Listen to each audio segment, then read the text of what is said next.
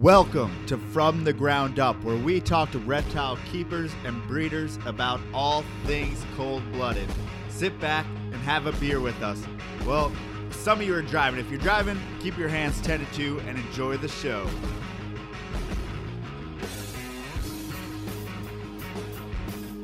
Hello, everyone. Good evening, and welcome back to From the Ground Up podcast. Thank you guys so much for being here and listening to my voice. It's been a little bit, so I appreciate your patience waiting for me to get around and uh, put out another podcast for you guys.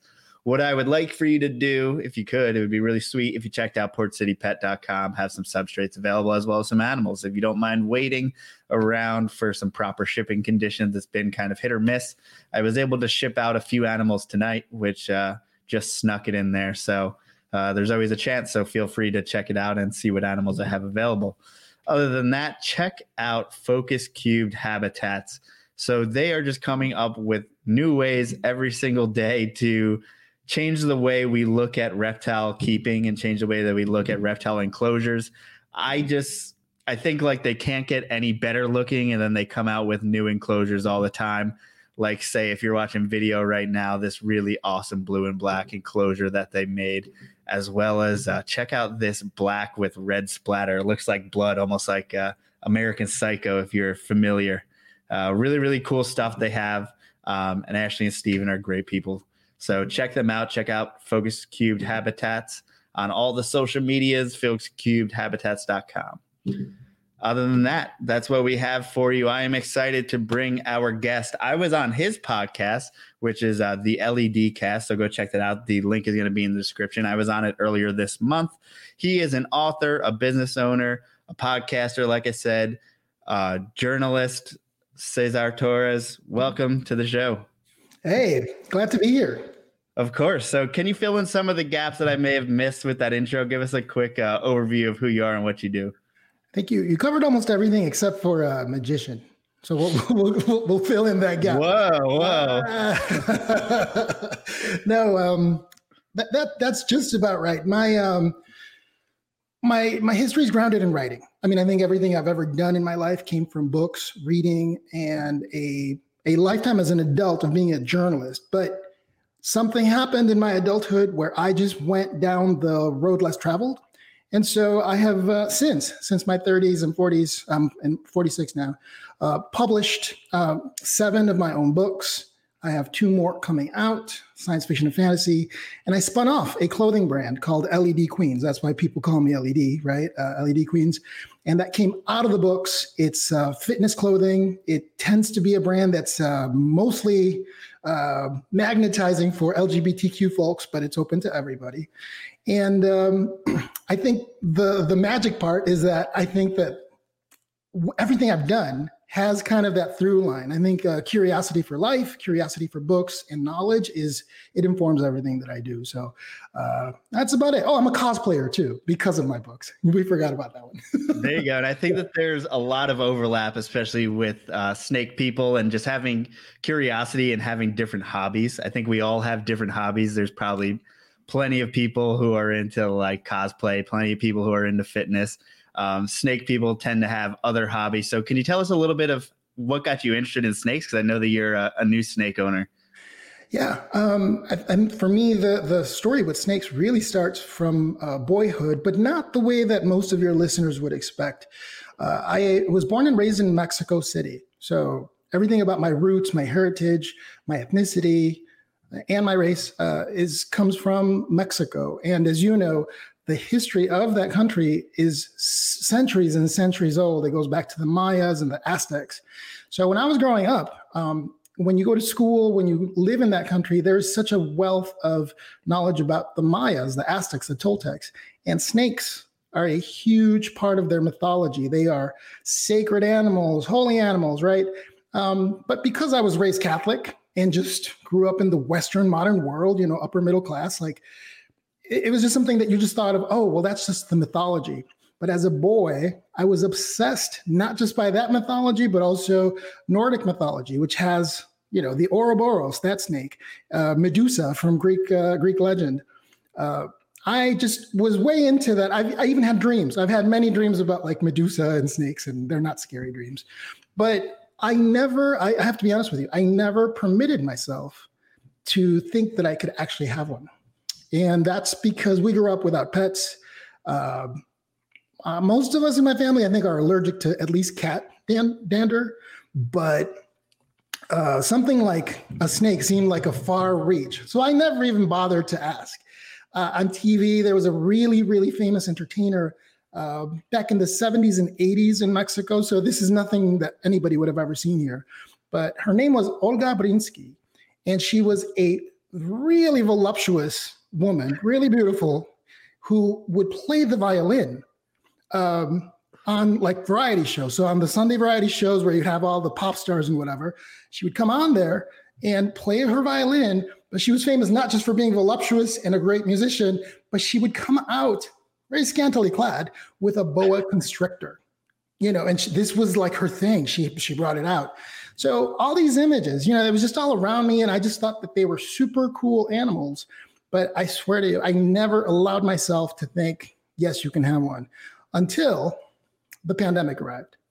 Uh, when the pandemic hit, as many of us can, you know, sort of confirm, the emotional impact, the uh, mental aspect of what was happening, the shock, the actual sheer shock of like this situation around the world, uh, really just it, uh, hit me to the core. And I live alone. I don't have pets, so I thought, um, you know, this is just it. I'm just going to be living alone for a long time. But just like my books and just like uh, mythology and prophecies and things like that, I would stay up really late at night in February, March, April, and May watching channels like yours, like your YouTube channel, Snake Discovery, and some other really great channels that are out there. And I was obsessed, almost hypnotized by the way that handling looked on there. And I just suddenly desired a snake so badly, not knowing at all how to have one. Like I, I knew zero about it. I finally got the courage uh, in May. I actually ordered, um, what is it, the uh, Sterilite um, a tub because I had watched some videos that recommended that for babies anyway. And um, I got it just, just, just for myself. I was like, I'll just hold on to it because maybe one day I'll get a snake. And about uh, mid June, one day I just had it in me. I was like, I, there's a great reptile shop here in Chicago. That's the only thing they do is uh, reptiles. I just went down there to look just to see what the prices would be. And I walked out with my uh, first snake, which is a corn snake. So it really was like dreams, books, and sort of like these, you know, visionary images of snakes that just got me to this point. I know it sounds very, very, uh, very uh, magical, but, but it was. It was. Yeah, and I mean, for a fantasy writer, I guess that makes a lot of sense. And I know that snakes have been in your books as well. Yeah, um, you know, for anybody that wants to check them out and you want to see them at uh, at play, uh, my my book, Thirteen Secret Cities, is book one in a whole series that I write that is dystopian science science fiction that features the Aztec gods. But in that uh, in that book, there is a gigantic snake, uh, probably the size of a skyscraper, which is hard to imagine. Uh, but it is made completely out of like a black substance. So it is like a Mexican black king snake. Imagine that, but the size of a you know of a house, and uh, it's actually one of the most important and uh, benevolent characters in the book. So as scary as it looks, because it actually has four eyes instead of two, uh, it's actually one of the most interesting creatures in there. So if you like things like Pan's Labyrinth and uh, Godzilla, you know you're gonna love that that snake. But uh, it's not the only one. There's there's uh, three more coming in the next book in the series because there's just giant snakes everywhere. and snakes are obviously uh, at the forefront of your mind right now. What made you think of or pick a corn snake in particular? Uh, well, I you know, I guess what people call things uh, these kinds of people today in the last twenty years is like being a nerd or a geek. But I just consider myself a, a reader. So ever since I was a boy, I was just a deep longtime reader. I, I, was absorbed by libraries and books. So what I did uh, this spring, as I was starting to watch these YouTube channels, I also did a lot of reading. Um, and the pattern that came up the most was that uh, between ball pythons and corn snakes, they were, you know, interchangeable in terms of being good beginner snakes. And I was actually thinking I was going to get a ball python. That was actually my first choice. But then I did, I dug just a little deeper into some, especially some of the channels, such as yours and uh, some of the other ones I mentioned. and uh, it just seemed like I should go for the easiest. And the, at first, they didn't appeal to me in terms of like how they look as much because I thought that the ball pythons had a, like a cooler look. But now I feel very differently. I think uh, corn snakes have such amazing shape, the head of the shape, the uh, the way that they are a little thinner. Uh, I like that. Um, and so I just went with what was recommended. I mean, what you're going to hear from me a lot is I just follow what is recommended because uh, I really don't know what I'm doing. yeah. and I think that's something that's awesome as far as a perspective from a new snake keeper like that. Um, and knowing kind of your limits and what you want to do. And kind of obviously, you did a lot of research. So, honestly, if you could have kept a ball python if you wanted to. Let's Looking be honest. back now, I could have, yeah. Or even uh, what else would be something? Uh, I think I would even be bold enough to get like a, a, a hognose or even a bull snake. Uh, and I think it helps everybody. It helps that uh, I'm single. I don't have children. I don't have other pets. So I'm able to focus a lot of energy and time into one single animal. I think that's helped me a lot. And as a new person coming into the hobby, like how do you filter out information? Because I know there's a lot of information out there. Like, how did you pick and choose where you got your information from? Uh, well, that was really hard. I think with uh, with things that are written, you know, Go- Google was helpful because it ranks the quality of some some of the information, but there has there has been an interesting dynamic. I think in the last 20 years, some of the best information on the hobby uh, is actually on YouTube video, uh, maybe even Instagram and Facebook groups to some extent, uh, which you know we'll talk about those. But um, what used to be something where I would have gone to the library and gotten lots of books about corn snakes or ball pythons, those don't really exist. They're not being written as much as you would think. All the best information truly is living on the internet. And so to filter it out, I think it helps me that I've worked as an editor and journalist for years. Um, after a while, you can get a sense of what content is there to, I hate to say it, to be provocative and sensational.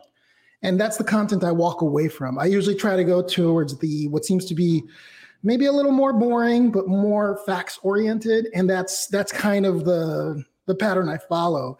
And uh, it's not a specific channel or a specific Facebook group or anything like that, but you can sort of tell sometimes when something is just so controversial that maybe it's best to walk away from it and look for the information somewhere else. Because then sometimes it does confirm it, or sometimes it negates it. Uh, but for example, like deciding between a tub and a tank, like a glass tank. Um, for me, I went towards the biology. All the best information about the biology of snakes, just how you know they like to be in wet places that are really dank and that they don't move. Like out in the wild, I mean, they're to move, of course, right? But they really love to rest. And I think for most young or not young, but new snake keepers, that's information we have to actually like pass through and actually understand it that they're not going to be like hamsters or bunnies or dogs like they love just chilling in a little dark hole and i think most what i saw is a lot of like young or new new uh, keepers uh, refuse to sort of see that. They, they want the animal to be pleasing to them or to have habits that are, you know, accustomed to the human. But my perspective on snakes has always been, especially now that I have one, is uh, we have to respect their biology, and they really they're not here to entertain us or to be accessories. Like we have to kind of just create a good home.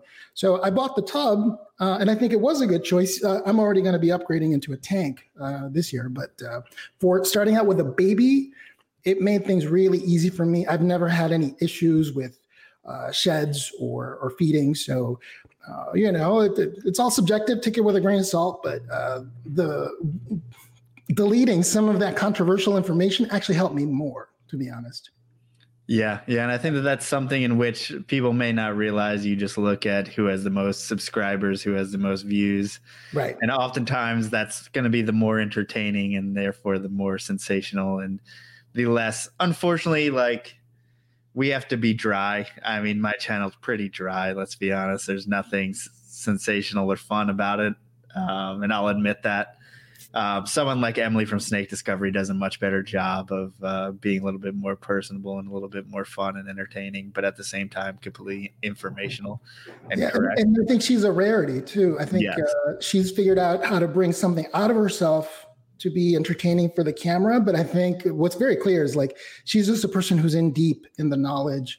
Uh, but then there's other great channels too, uh, where I just feel like, uh, you know, you just have to pay a lot of attention. You cannot skim through these videos and just expect to go, oh, here we go, I problem solved.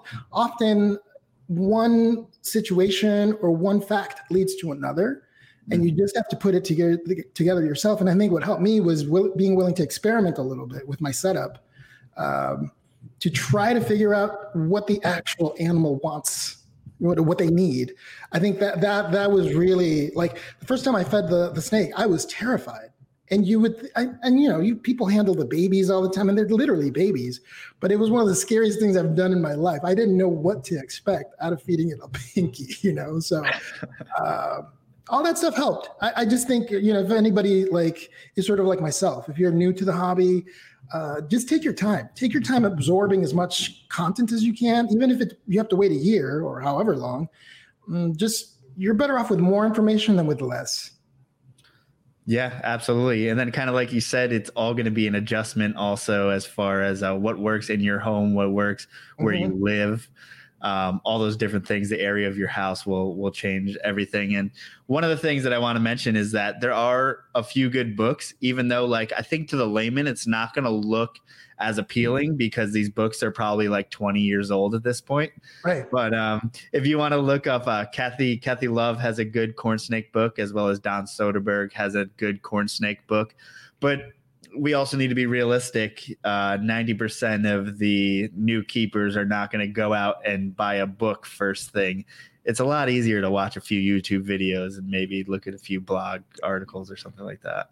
Yeah, that's just the hard reality of it now because I would actually prefer to read a book. If I had if I could, you know, redo it in some way where there were more books, I would just read books for 6 months and then get the steak, but um, you know, video is powerful, and so are podcasts. Podcasts, you know, I heard a few podcasts too, but there's just a lot of you know contradictory information. You you really could look at almost anything about the hobby and find a contradiction in it, and so. Um, you know, luckily nothing bad has happened to, you know, my animal, but I know some people have horror stories from things they tried or just not knowing.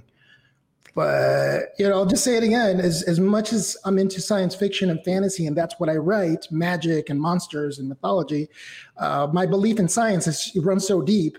Anytime I'm in doubt about what's happening, I just ask myself, what does the science have to say about this? Uh, and then that usually like makes me calm down and helps me find more resources that kind of confirm that. So, yeah. And that's something that has changed over probably the last well, I believe our hobby started very science based. Mm-hmm. And then we started getting into very breeding, what made it convenient for the breeder. And therefore, we kind of got away from science based information when keeping the animal. And mm-hmm. then all of a sudden, we're seeing it come back in in different ways. So, um, yeah, I mean, that's that's a great perspective as far as uh, a lot of times we are looking at what's cheapest, more most efficient, um, because you're being taught by breeders. That's something I could also fall into as far as like accidentally giving people information in which um, you could definitely do more for your animal than a breeder does because I need to keep 200 of something. You're right. keeping one thing in your house. Okay. So, like, yeah, it's also you could do more, you could do less, as long as you stay within the guidelines, as long as you stay within your temperature, your your humidity, and you care about the animal and its well being. I think uh, you're good to go. Yeah, I uh, I can see it now. I can also see how the the budget ramps up very quickly for this. If you want to take that more uh, sort of exciting route to to give it more, you know, in terms of habitat or whatever. And so that's kind of where, where my scope is at. I actually just just like people have to think about um, children, and trust me, I never. I, I'm not a fan of people who call their pets like their babies or their kids like. can I swear on this? Podcast? Fuck that.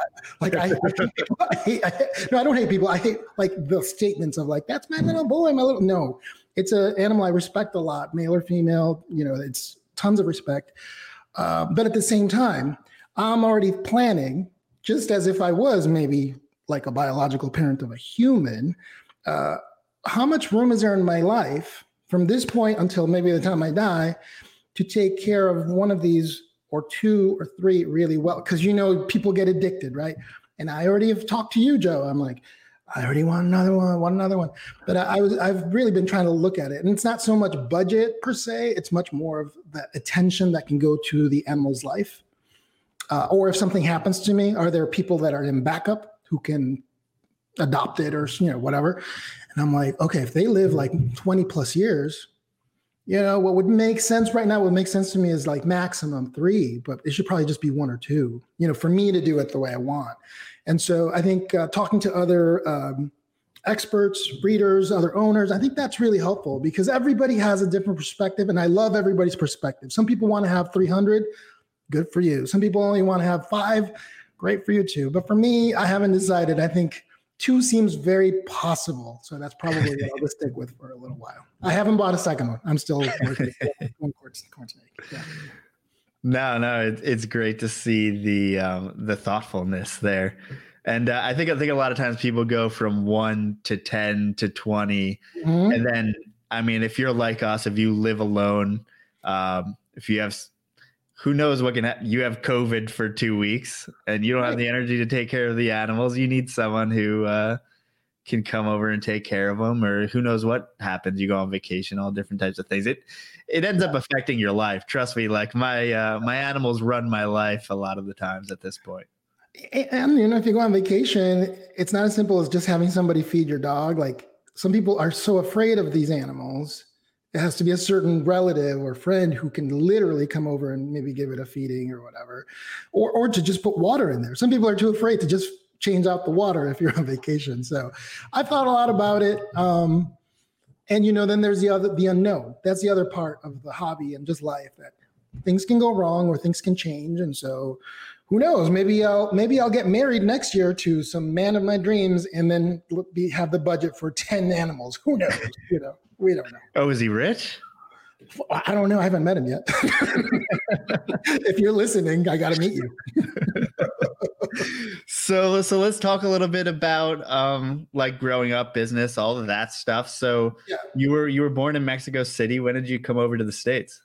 Uh, just when I was about to uh, enter puberty, so uh, age twelve and uh, we already had some family here like my grandparents lived here but all the, the family is mexican and um, the thing I'm, I'm just always very lucky and proud of is that uh, growing up you know we grew up with both languages. Even in mexico we spoke english in home so that we would you know get both. And my parents sent us to schools where they taught us in english in mexico. So the the adaptation here wasn't so much with language but it was a lot of culture shock both ways, right? Because uh, I just wasn't used to uh, the discrimination, feeling so different than anyone else. And then on top of it, at that age, what was happening is I was realizing that I was different in this other way that's more universal, which is, uh, you know, I was gay. And so um, those years were really interesting, but I don't have, I don't have horror stories. Uh, about it. I mean, I think it's every young person goes through a really hard time between ages of like 13 and 22.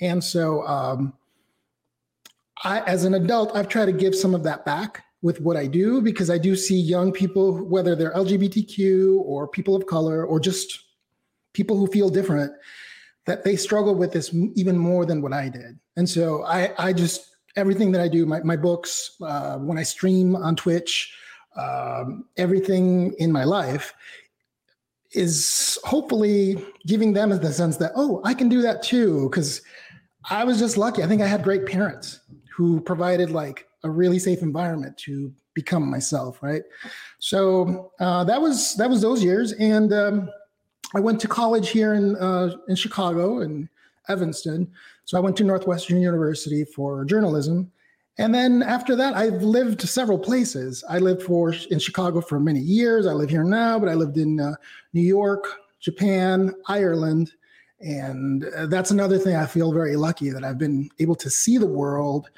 and then learn from those experiences and bring them back here. What was it like living in Japan? How did that come about? Uh, Japan. So I had a really good job. Uh, I don't know if you remember this, but Encyclopedia Britannica mm-hmm. had this great idea in the late 90s that they were going to um, be like the next big.com. So they they set up their the whole encyclopedia on on the web. This was before Google arrived. And they were like, we will be the search engine that everybody in the world will use. not knowing that Google was, you know, making it way better. so um, they hired a lot of talented people. And just like the bubble burst back in those days, uh, there were layoffs at the end of the of that time there. And so uh, it was run very poorly. And just like you hear the horror stories of, oh, we found out about the layoffs like the morning of, literally, they laid off everybody and they had like secret meetings and then they laid you off. And at that time, uh, I had already, I, I, don't know what was getting into me, but I, I, I got this idea that I wanted to go on the JET program, which is sponsored by the Japanese government. And you can go and get sponsored to teach in the public schools uh, English. And that was, I, I, don't know if it was that I was worried about this job and the, the internet and the dot com bubble. But anyway, as soon as I got laid off, I also got the acceptance letter to go on JET. So off I went. And I went in uh, 2001 and it was life changing. It, um, it's a hard place to live. I know people have this romantic idea of like, you go there and as a foreigner, you get treated like a king. You do. But now that, especially so many more people are uh, attuned to um, notions of like discrimination and racism like you go through it a lot in japan it just feels different because of how the culture works so they'll they'll always treat you like a king you know and, and everybody in japan i had the time of my life i, I really love that place i'll gladly go back but also uh, it's constantly it, it, the culture constantly reminds you that you will never be part of Japan. You can't get citizenship. You'll never speak the language the way that everybody speaks it. Those things, um, you know, neither place is worse or better, but those things were hard because I was like, you know what? I'm dealing with a lot in the, in the United States with these very same topics of like immigrants and racism and who speaks what. And here in Japan, it's it was still just as intense but maybe more isolating, Joe, because I was just there with some of the other, um, you know, foreign teachers who were there on the program. And so there weren't a lot of resources to be like, hey, you know what? I feel a little left out of certain things sometimes. Like you just couldn't do it. You just have to like absorb it and keep it to yourself. But through and through, if I could do it again, I would stay even longer. Uh, you just can't get citizenship. they just will not let you do that, or or even like long term visas. You know, they're really difficult to get. Um, but it taught me a lot. And I think it, it taught me also to break away from expectations of my career. Because when I did that, I had been working as an editor for so long. Um, I thought, oh, am I going to ruin my career by becoming an English teacher in Japan? And that didn't happen. And in fact, it was one of the best things I ever did. So, is that as far as like career changes and stuff like that? I mean, I've worked so many different jobs and right. I mean, it seems as though uh, you can always kind of go back. You you took your chance, but then how did you end up coming back? Did you come back to the states from there? Came back to the states, and there, I guess there, I did have you know my my career and my vocation to fall back on because when I came back, I got a phone call from a former editor from Chicago Tribune, you know, which is where I used to work right out of school and they were like, "Oh, we're starting up a new project here. Uh, we have a they had just purchased a Spanish language newspaper, like a chain, and they were converting their content into the CMS that Chicago Tribune had. So they said, "We need a we need like an executive producer who can help us just you know bring it to life." And you worked here before, and suddenly I was in, and I, I needed to work. Uh, at the moment when I came back, I almost thought I should just go to another country and be an English teacher, but uh, my family's here and the stability was good. So I ended up going back into journalism. And I stayed there until uh, well, my 2016. Not not at that job, but in mm-hmm. journalism through that. And so I I don't know what to tell you. It just words keep going, pulling me back in. And it's it seems like some of the things that you were kind of ostracized for, whether it be, you know, being from Mexico, mm. being bilingual helps you get into that position and get that job that you ended up getting. Yeah, that's the irony. I think that um, you know, just like anybody else who's part of a minority or a marginalized group, you know, I, I have my own politics. I have my own rage because I have like rage about what happens in in this country. But at the same time, um, as much as as much as we feel any rage the world is changing like the way this country works is more diverse there are more voices And in some ways, there have been more opportunities. Like that wasn't possible even a decade before when I got that invite to, to be part of that project. Um, and even what I do today, I have a space in being a book author, promoting my my my books, my clothing line. That, that there just weren't conversations around that, and you couldn't get to those customers in that particular way. So I try to always stay focused on it because we see time passing as like, I mean, some of us, some of us see it as like, oh, it's just things are getting worse and worse. But in fact, a few things have improved. Uh, it's just that you know there's still there's there's always going to be one more hurdle for the culture to get over. And so i'm always wanting for the best stuff to happen to everybody and for just equality to exist for all but uh, that helped me a lot. That helped me a lot. And it continues to help me today because i never expected to market my products to lgbtq people. This is going to shock some people because they'll look at my store they'll look at my tiktoks and they'll be like wow you're so good at speaking to you know lgbtq people. And i never actually really wanted to do that when i started my own business. I actually just wanted to make stuff that the whole world would appreciate. But you, you know, we've talked a little bit about marketing, you and I. Once you go into marketing, you have to define that audience, and that was my best audience. Yeah. And can we go back a little bit because I think, um, as for me, like I have a nine to five job. I have a regular job that I actually enjoy. Sure. Um, but a lot of people, the whole story is like, I work this nine to five corporate job that's soul crushing and I want to break out of it. I want to break free. Did you feel like that? Uh, yes. Uh, so, I mean, you're really uncovering, like, you're unpacking all my history. This is, uh, is this too revealing? No, this is good because you're actually you're you're kind of like finding all the, the the gaps in there. Because sometimes people, you know, you you see somebody on a podcast or on YouTube and you go, wow, it's it, it's always been smooth and an easy journey to the top or to wherever they are. But no, um, when I was in my mid 30s, uh, this is when you know I had been pulled back into journalism. I switched to healthcare journalism for a little while. Um, so I went from Sh- Chicago Tribune to healthcare. I worked for two big uh, uh, healthcare organizations here. One's a hospital, one's a uh, a big nonprofit, very famous. And I swear to you, those were some of the most miserable years of my life. And I made a great paycheck. I mean, the, my paychecks were awesome. You know, I had like money to just go on vacation and, you know, I had a condo, you know, I bought a condo. But it just goes to show that money actually isn't always the answer. I was miserable. And eventually it started showing through in my performance in one of those jobs. And I think most people are too embarrassed to actually talk about that. But uh, for the first time around the age 33, 34, I got one bad performance review, like in my job. And, and I'm the kind of person who, you know, always got straight A's, whatever. And, you know, when that first happens to you, you go, oh no, it must be my manager's fault. You know, he or she is after me, or uh, this other person, you know, didn't do the job right. You start blaming people. We all go through it. I did it. But as time went on and in retrospect, uh, the problem was me. The problem was me because that place was not for me. Like what they did was good stuff. Uh, the content was fine, but my heart was not in the team or with what they did.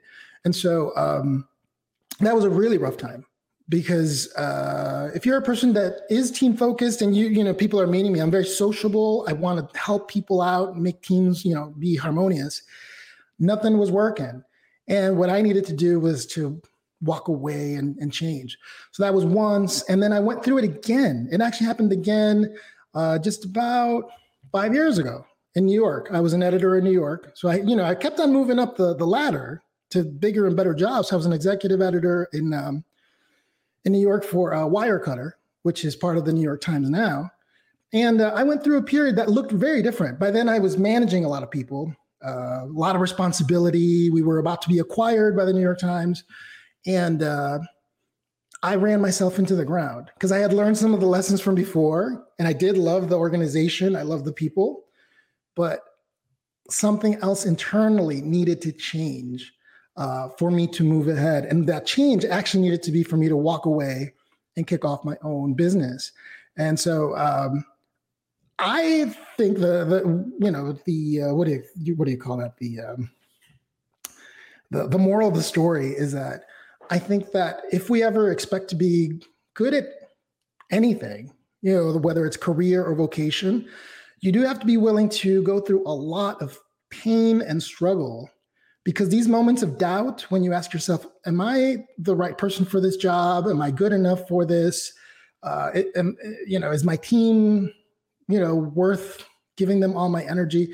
We go through this all the time and it, it's there's no there's no easy answers the thing is you just have to pay attention to yourself. Usually your intuition is telling you very early what to do. Like the, the one job like the healthcare jobs very early on my intuition was like you don't like working here. Mm-hmm. and i did not pay attention to it for almost five years. I mean that's the thing. Like that's how deluded we are.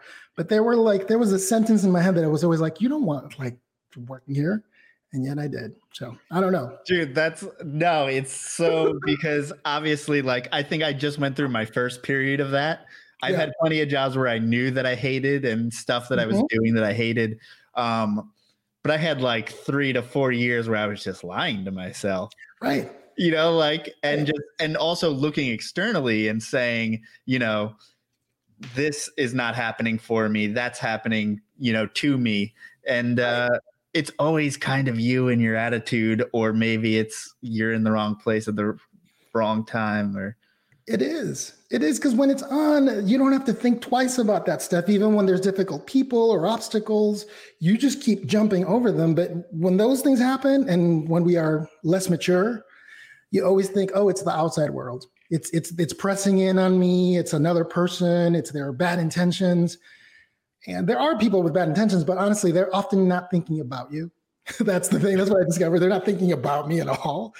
Uh, and I was the one that just needed to uh, make the changes. And that stuff is so painful. I just think most people aren't willing to talk about it because it happens whether you stay at a job or you leave. Like, you know, it just, but I didn't want to be like that, um, which is why I'm sitting here now doing something else.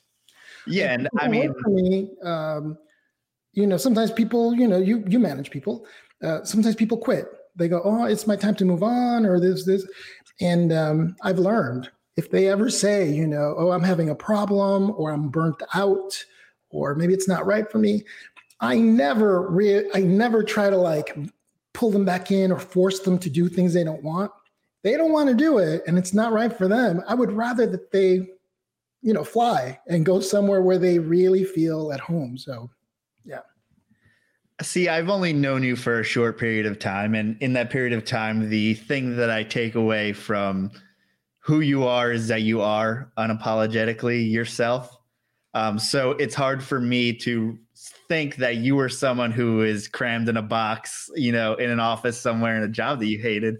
Um, how the hell do you get the guts to do that kind of a thing? And just like you're flexing half naked on Instagram, man. Like I couldn't even.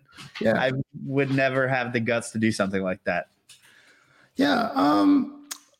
I mean, I'll tell you where where it comes from. I mean, now we're getting deeper into some of the the stuff that really connects what I think I do and you know things I read. But uh, Carl Jung, one of the most famous psychologists ever, uh, almost as famous as, as Freud. Uh, one of his big concepts was the shadow that once you get into adulthood, not childhood and not being a teenager, but adulthood, uh, the shadow becomes the most important thing you have to work on. And the shadow is basically the thing you don't ever want to see in yourself. And it doesn't mean negative or bad. For some people, the shadow is like being a, a, a loving person or affectionate, truly. And for some other people, it means um, maybe being more extroverted or more more um, delineating more boundaries, right? But um, I think for me, if you were to look at me in those years when I was in those like more formal jobs, uh, and especially when I was a, a, boy, like teenager and just out of school, I was basically the person who always did the things that you were supposed to do. In, in, in school, you know, like somebody's always like, "Hey, do you have the answer to this one, or did you do the homework?" I was the kid that always did the homework. And we do these things when we're we're kids because that's how we learn to survive the world, even to survive our parents. As much as we love our parents, our relationship when we're little with them is to just stay safe and not upset them. Because if we upset them, then we don't feel loved, right? So I just did everything by the book, and um, of course that's part of me. It's how I still do a lot of things, right? But what I realized in my adulthood, once this these crises started in the 30s, is that there's parts of me that are more um, they, they used to feel very foreign, like who is that person? And I've let them come through now. And what's happened is, especially with social media and promoting my my my platform for people, is that there is this other. It's almost like another person who kind of came through, like an extra dimension. And um, the more I let that come through and stay mindful, you know, don't don't don't let it get to your head or whatever. The, the more adjusted I feel. Uh, as a book author and especially the person that I am, I never wanted or thought, oh, you know, I'll need to like show myself physically to promote my books or my products. In my mind, I was always going to be behind behind an opaque surface, kind of like a snake in the hide, right? I'll never have to come out because my work will just be seen by everybody. People will just read my books and they'll go, "Who is that person who wrote that?" And things don't work like that now, especially in the last 20 years you have to have this big internet presence. And so um, I've let that kind of come through a lot more. And even as it comes to Instagram, uh, by the time I was kicking off LED Queens, which is the line of clothing that I make, you know, I had already uh, been in, I had been a runner and a triathlete for years since I was in my 20s, but I was a casual triathlete, which means, and people who listen to this podcast, if you're a triathlete or runner or marathoner, you know most marathoners and triathletes they just have like average looking bodies. You do the events you know you you do the cycling and you want to look good. But like i, I kind of look like skinny fat you know if people know what that is. I was classically skinny fat. And um, i always wondered i was like well shouldn't i look better? Because you know i just did a half marathon and like an olympic uh, length triathlon but it wouldn't happen. And uh, then i got a little bit more into weightlifting. I made a switch into powerlifting and things like that.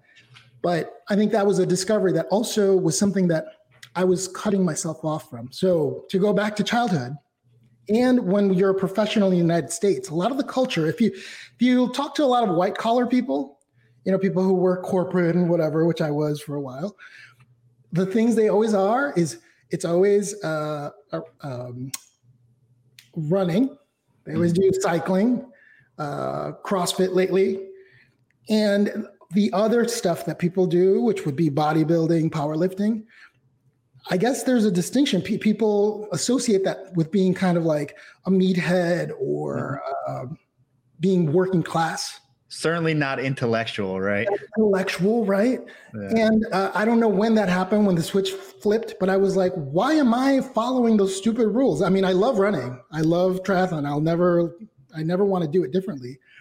But once I went deeper down the rabbit hole of weightlifting, I was like, they're all the same thing. They're all like great for the body, different results.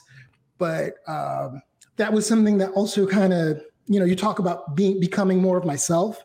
If I had stayed a runner up until this age, I would actually be doing a disservice to myself because I think what I actually love more is creating shape, bodybuilding, all this stuff. Um, and, and to to go to the brand real quick, that's that's a decision I also understood when I kicked off making gym gear for men. I was like, I cannot be presenting myself to the world on uh, the internet as the owner of this brand without at least having a shape. I don't need to be cut or look like, you know, like I'm on stage for a bodybuilding show, but I need to look like this really, because it is my passion, right? Mm-hmm. So, um, th- those were more more you know bridges I have to cross, and and they still happen every day. There's still I'm doing things every day where I'm like, oh, I'm putting out myself out there too much. But if I'm doing it from the heart, it works. If it's false, then those things always fall flat. Yeah, I think the big thing is being aligned, right? I think I think we've all seen Snake. Um, even in the snake space, you see people who have YouTube channels, and then the real the people who have been around for a little bit are like, that's not a real snake guy no, no, like, yeah, right. And it's um, you know people people say it's things like "oh, stay in your lane" and things like that. I mean, I I think staying in your lane for your, the whole your, your all your life is too limiting. You should try other things, but to speak to other things as if you're uh, an authority on them, like I really can't. So when it comes to snake keeping, I'm a brand new snake keeper. I read a lot, but ultimately I don't have answers for that. I'm not on your show to be an expert on being a brand new uh, snake keeper. Uh, but things where like it, it falls squarely into my area of passion, those things do happen to take off. Um, one of the things I did with COVID also was, uh, you know, we're talking developing business ideas and business plans. Uh, I knew my business plan had to be tweaked because of people not going to gyms, right? And I'm still working on that, but I started early. Like even in February, I was like, oh, we have to move quick. And at the time, I thought, oh, you know what I'll do is I'll create a lot of educational content that is free for the customers when they purchase the product. So, in other words, if you buy a pair of gym tights from me, you will get a sequence of 10 emails with like fitness tips and nutrition stuff just for free, kind of like like a course just through, you know, just from being a customer. I started working on that and I even, you know, had like a, an editorial partner who was helping me with that, a, uh, a uh, personal trainer. But I don't know, like if the, if it wasn't meant to be, or if my heart wasn't in it, or maybe it was just the conditions. It just didn't like gel. It just wasn't going where I needed it to. And then at the same time, I was experimenting with TikTok, marketing my products on TikTok. And so I'm, I'm marketing, you know, my, and people, if you visit ledqueens.com, the thing, our famous, like our flagship product is men's gym tights in all these different colors. So I was making TikToks, just thinking I'm just going to promote them the way I do on Instagram, you know, so talk about it, like, you know, flex a little bit, whatever. And, uh, you know, I, I this was still part of like trying to evolve the business in the COVID life. But I did one one TikTok about a video game that I feel very passionate about, uh, which is Overwatch. And that one was the TikTok that took me out of what my customers wanted. And it was like a whole new audience. It was like LGBTQ kids who love Overwatch. Suddenly, that TikTok, that one single one, it's not a lot, but it has like, I think like 80,000 views still, just for like 15 seconds. And it took me into this other place where now I, I haven't really figured out how it fits into the business plan, but LED Queens isn't just about products, it's about services. And for me lately, those services are for uh, underrepresented communities, which is LGBTQ gamers. Like the, the whole industry and the communities, they're very toxic no matter what. Even if you're straight, they're toxic. And um, I think I have found a place in there, but I couldn't be in that space talking to these young people about these video games if I didn't love video games. That's the whole point. If I was faking it and being like, well, I guess I'll I guess I'll start marketing to the kids because they seem to like video games, I should be shot out of the water. I should just be gone. But this one falls squarely in there, and that's also the challenge because I didn't get an MBA, uh, and I'm not like, you know, I didn't start selling my own stuff at a young age. My challenge as a business owner is how do I take those passions and be, make them part of a true business plan that scales? Uh, I still don't have the answers for that either. so, and I think that I think that, that that is a great lesson though, as far as you're putting stuff out there, and when something hits, you don't just say like, "Oh, that's not really me."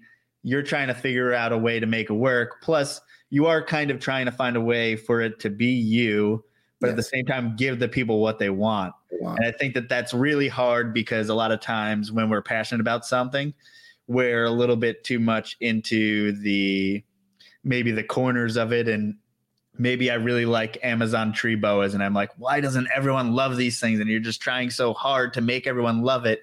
And like, no, man, you kind of have to think about what the people want at the same time. You can't make people want something. Uh, books are the same way. I mean, I don't I don't write books just based on like what a commenter leaves on Amazon. But at the same time, there have been some uh, things that you can tell that's what the audience wants. Uh, in my case, they want, you know, it's sort of like Narnia or like uh, Middle Earth. You go through a portal and you go into Mictlan, which is the, the underworld of the Aztecs, but it's full of magical creatures. And again, you know, they're gigantic, whatever. And the way I write, I didn't necessarily want to write sequels that we're always going back in there. But I realized very quickly, you know, you just even just from talking to the readers, it's like that's what they want. They want more monsters, more of that descent in there. So that, that's one great example. Another great example is rainbows. Uh, this this might also shock other people who go, "Oh my God, don't all LGBTQ people love rainbows?" I don't love the rainbow. I, I mean, I love rainbows. I love rainbow as in terms of like the prisms, you know, from science. but designing with rainbows is really difficult to to get it right. And uh, like year three into having my business, uh, I was getting so many requests from people saying, "When are you going to make Pride designs?" Because what they wanted was to wear my stuff in June or whenever Pride is in their city with rainbows. But it was like getting punched in the face. I was like, "This is not what the designer wants to do. This designer does not like rainbows." And yet, I had to figure out a way to design with them to satisfy myself and them. And I went in that direction, and they've been very successful. Those, those are still really uh, successful designs. And even now with streaming, uh, there's other games I play that I've streamed, but the number one and number two games are that give me the most subscriptions and views are these two games, especially Overwatch, which is a very stale game. It's been out for five years. The sequel isn't coming out yet. And yet it's what's made me uh, relevant in this community. So i try to really follow my nose with that. And that is i guess the business side of it like go to what the audience wants. Um, but in my case i get so wrapped up in it. Sometimes i have to pull myself back and go you got to think even more like a business person and that's hard i just i think I, i'm more wired like an artist with a good chunk of business person there yeah, an artist is great until you have to pay rent, and then all of a sudden you're a business person. You know, like if you're an artist that does it for a living, you have to think like it's a job. And so, uh, these young kids who are part of my community, they talk to me because they go, "I want to be a, a, big streamer," and I'm not a big streamer. I only have like 500 uh, followers, whatever. But they see the big people and they go, "I want to do that. I want to do that." And I tell them, I'm like, as fun as it may look to you, that they're sitting there playing video games, you know, and getting lots of money. It is a job. You have to shower for the job. You have to show up on time. You can never miss a day. You know, it's it is work. And uh, if anybody wants to be a novelist, same thing. I write even when I don't feel like it, or even if I don't feel great. I still have to sit my butt down and get it done. So have you have you read Steven Pressfield? Um, I believe it's called The War of Art. And then he calls that the resistance in which uh, mm-hmm. he talks about writing in particular. He's a writer. And basically he needs to set a time. He needs to go to work. He goes to work and he forces himself to write. Yeah it seems all nice and great to be a writer and do what you love but some days you got to do it when you don't want to do it that's how it is that's how it is in this house and it's like i have to talk to myself and be like i don't care what you want like you're gonna sit down and do it and for me it's mornings that's when emails haven't aren't too uh, stressful. Uh, I'm not getting too many uh, customer service issues. Like the morning time is my time to get it out of the way. One or two hours. I don't write all day. I write like maximum two hours. And I guess to to go back, something that I totally skipped over. Like, how did you settle on singlets? Like, how is that even a thing? it's something that you know. How do you even think about that? Yeah. Um, well, singlets came before the tights. I guess we're telling the story of LED Queens, but um, let me this always i mean i think almost every question you've, you've asked me they still it still goes back to the books uh, i have two book series so one is called the coil and that's the one that has all these aztec monsters in it uh, the third book is about to come out and that one is like if you took a blade runner and pan's labyrinth like that's kind of and godzilla that you're getting the, that right? And then i have a second book series that i wrote under a pen name. And that one is, uh, it also has Aztec mythology, but the, the core of the books is that it's a gay superhero. And my gay superhero, um, who does get his powers from the Aztecs um, or the Aztec gods, he, uh, I did something that uh, I guess was crossing a boundary back then, but I looked at uh, Fifty Shades of Grey and how terribly written the book is, and yet it's the most popular book around the world. And a friend of mine, she's an editor, she, we were working in New York, uh, we just said, oh, let's write a short story or like a novella each and prove how we can write something better than that garbage Fifty Shades of Grey, right? So we did it and uh, we set a date. And on the date, I don't know if she fell through on her deadline or what, but she was like, oh, I lost my file, you know, whatever. And uh, I was like, so you don't have anything to show? She's like, no, I didn't. Okay. So that was that. But on that day, I showed up and she's like, what do you have? I had uh, like six or seven short stories about the same character. So he had acquired superpowers, but he also, I took his sexuality seriously. I was like, what would the desires of a person really be if they had these powers? And now we have TV shows like The Boys, you know, where they explore that. Is that that's what it's called, right? I'm not familiar with it, to be honest. Yeah, the boys. It, so it's basically taking a look at the more human aspect of superheroes. Um, so with my book series, which came out in 2013, uh, I was like, okay, he's got these powers, but he's got a good job. He's a nurse. He already re- he understands intellectually that he can really help people. Mm-hmm. So he tells himself, he's like, why would I want to like dress up in tights if uh, if I already help people?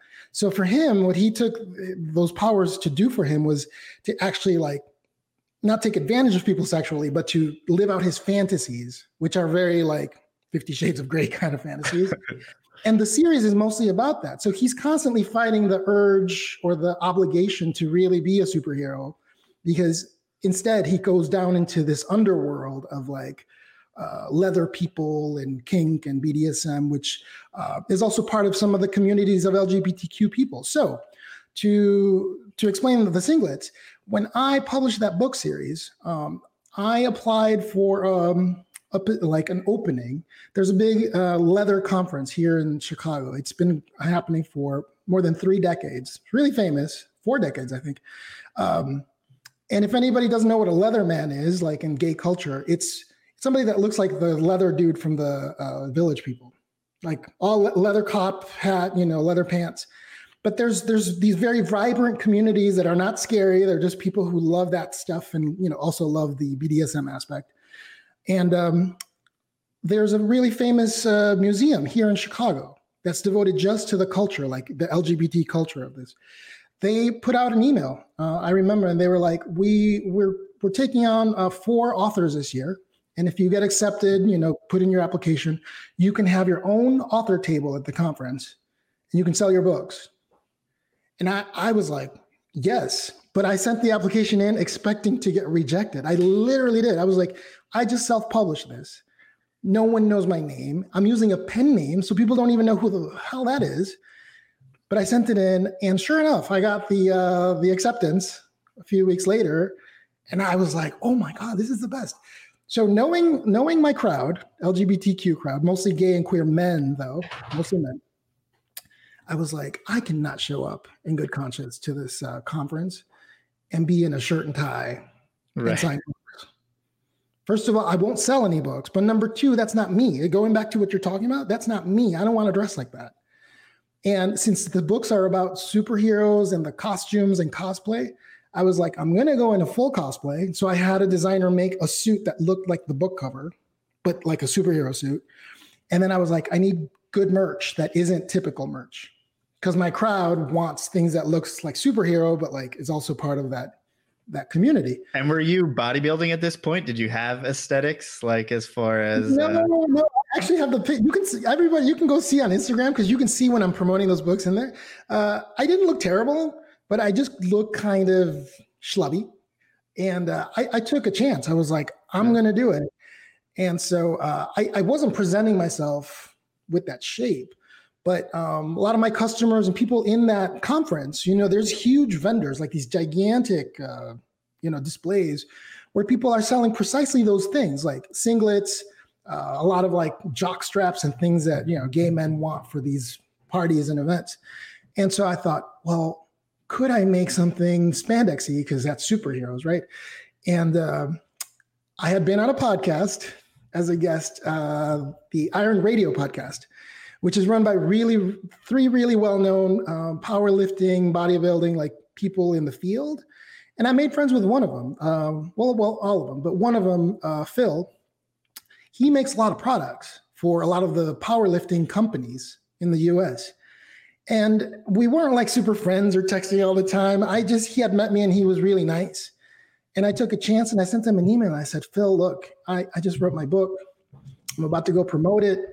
I promise you, I'm not going to put dicks on the on the graphics. But if I make a singlet that has a custom image that's for my books, uh, would you make it? And he was like, I'll make anything. You know, like we'll work it out. And so he did. And what he turned out for me were powerlifting singlets which also were different than what was being sold to customers from competitors, like because there are companies that just do these kinds of things for gay men, uh, because it was more heavyweight and it actually it it created a better shape for men that are bigger, both muscular or like with a little it's bit like more body.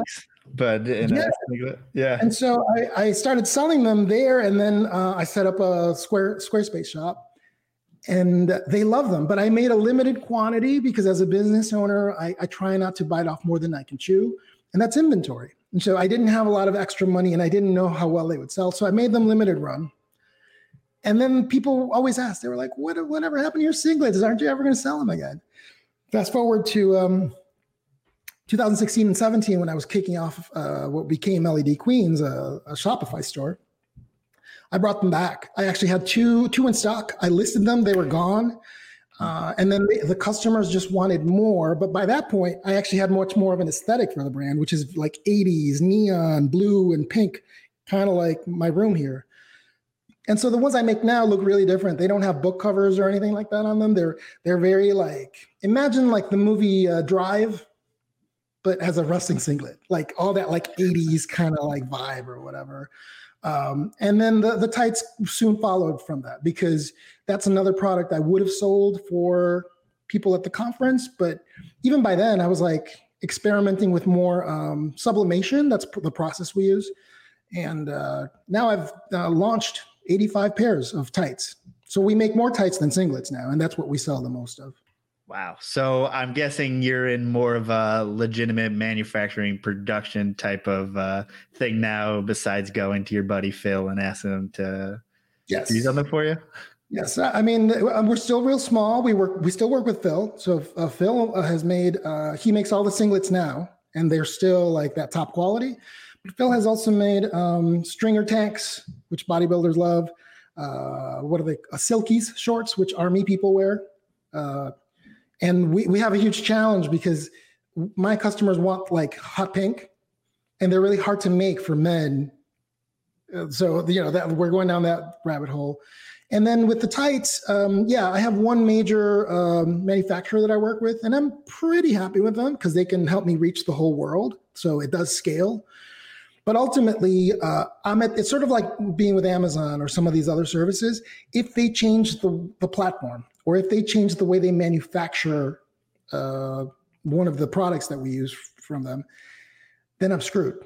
Because if it if it's not the exact same as what the customers are used to, or they change a feature that suddenly doesn't work, my whole catalog is affected.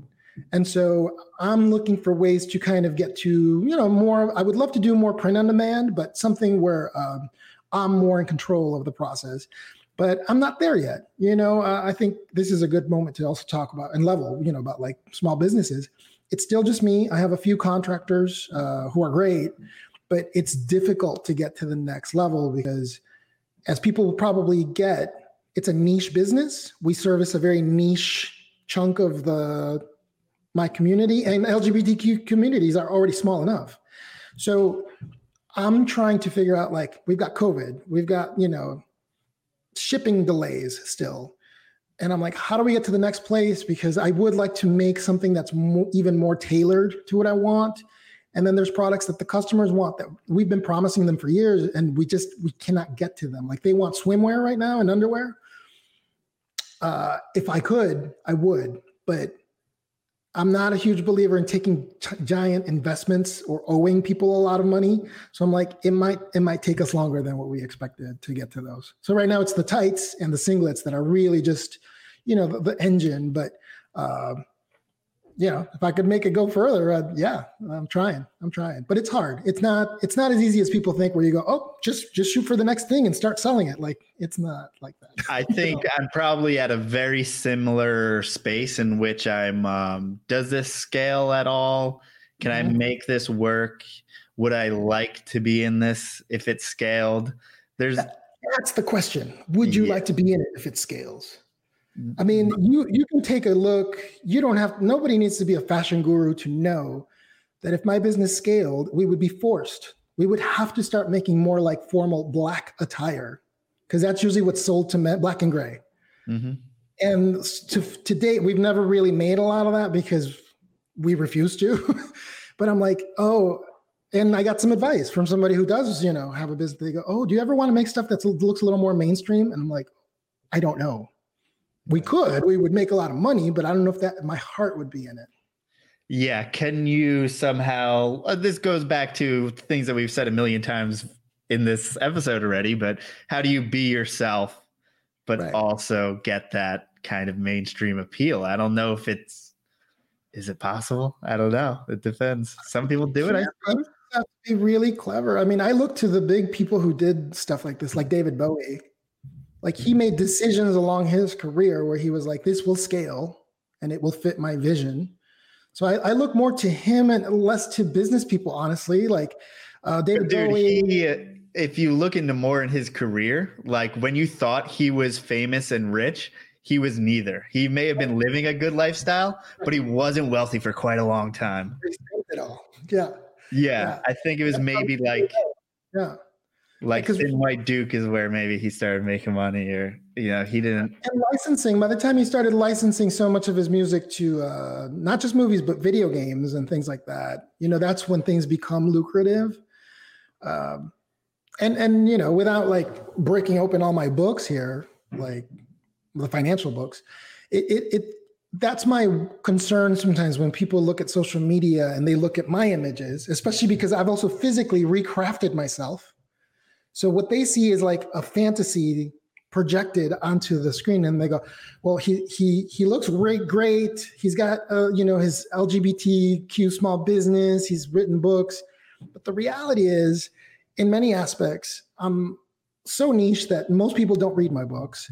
Uh, the customers we have are super loyal and obsessed with the product, but they're a unique kind of customer. And uh, you know, maybe my time will come later. Maybe like David Bowie, I'll figure out some way to scale what I do. But right now, you know, just to level, I haven't really figured out how to scale. But on the surface, to other people, they go, "Oh no, this person's scaling real high," and I'm like, "No, you got to you got to sit in here. Like, come come spend a day with me, and uh, I'll gladly show you. You know, sort of like the the frustrations that you can have because uh, you want to have more money in the bank, you want to be able to have stability, and I have negotiated that away for myself. You know, I actually I don't even own property anymore because I used part of selling a, a condo that I had to kick off my own business, and it's something uh, I don't know if I would recommend it to people. You know, it's like the typical startup story where they go, "Oh, they put their you know mortgage on the line for uh, starting the business." You can literally go bankrupt with it. Um, and sometimes I'm that close. You know, so it, it is living the dream, but there's no glamour on the other side, like behind the the iPhone screen. There's no glamour here. It's just yeah. At least uh, at least Bowie spent all his money on cocaine and limos. So. Yeah, and I, am not doing that. I mean, I'm, I don't know. Especially now, I'm not spending my money on anything. It's like video games and food. That's about it. Uh, and I'm not even dating, so I can't even spend it on on men I'm going to take on a date. yeah, I think um, you know. I guess you hear that all the time, like you said, the the startup story but at the same time like wouldn't it be nice to have a normal life in which um, a lot of times in business you start at zero and then you have to uh, every month every week you know depending on how your business is set up you're like i have zero dollars zero sales right now. How am i going to make this work? How am i going to market myself? How am i going to make business essentially? There's that and there's this really key piece which you're keen on because you have a great um, like outward looking platform, you know, through the internet. But business owners forget that if you're good at marketing yourself and marketing your product, and I think I've had some success with that, they're not taking into account in their accounting for the value of that time they spend. So, for example, if you're a business owner and you make cakes and your TikTok account is blowing up, you know, with thousands of views, but you're spending 40 hours a week making those TikToks and not actually making your cakes, th- that's a deep, deep problem because you didn't take into account how much your time is worth. And so I, I finally like that clicked for me about like two years ago. And I'm, I was I gonna say found, like the, the, sweet spot. I have not found the sweet spot. I overwork. For, for all the people in the comments asking why I haven't made a YouTube video in two years, um, listen to that back again.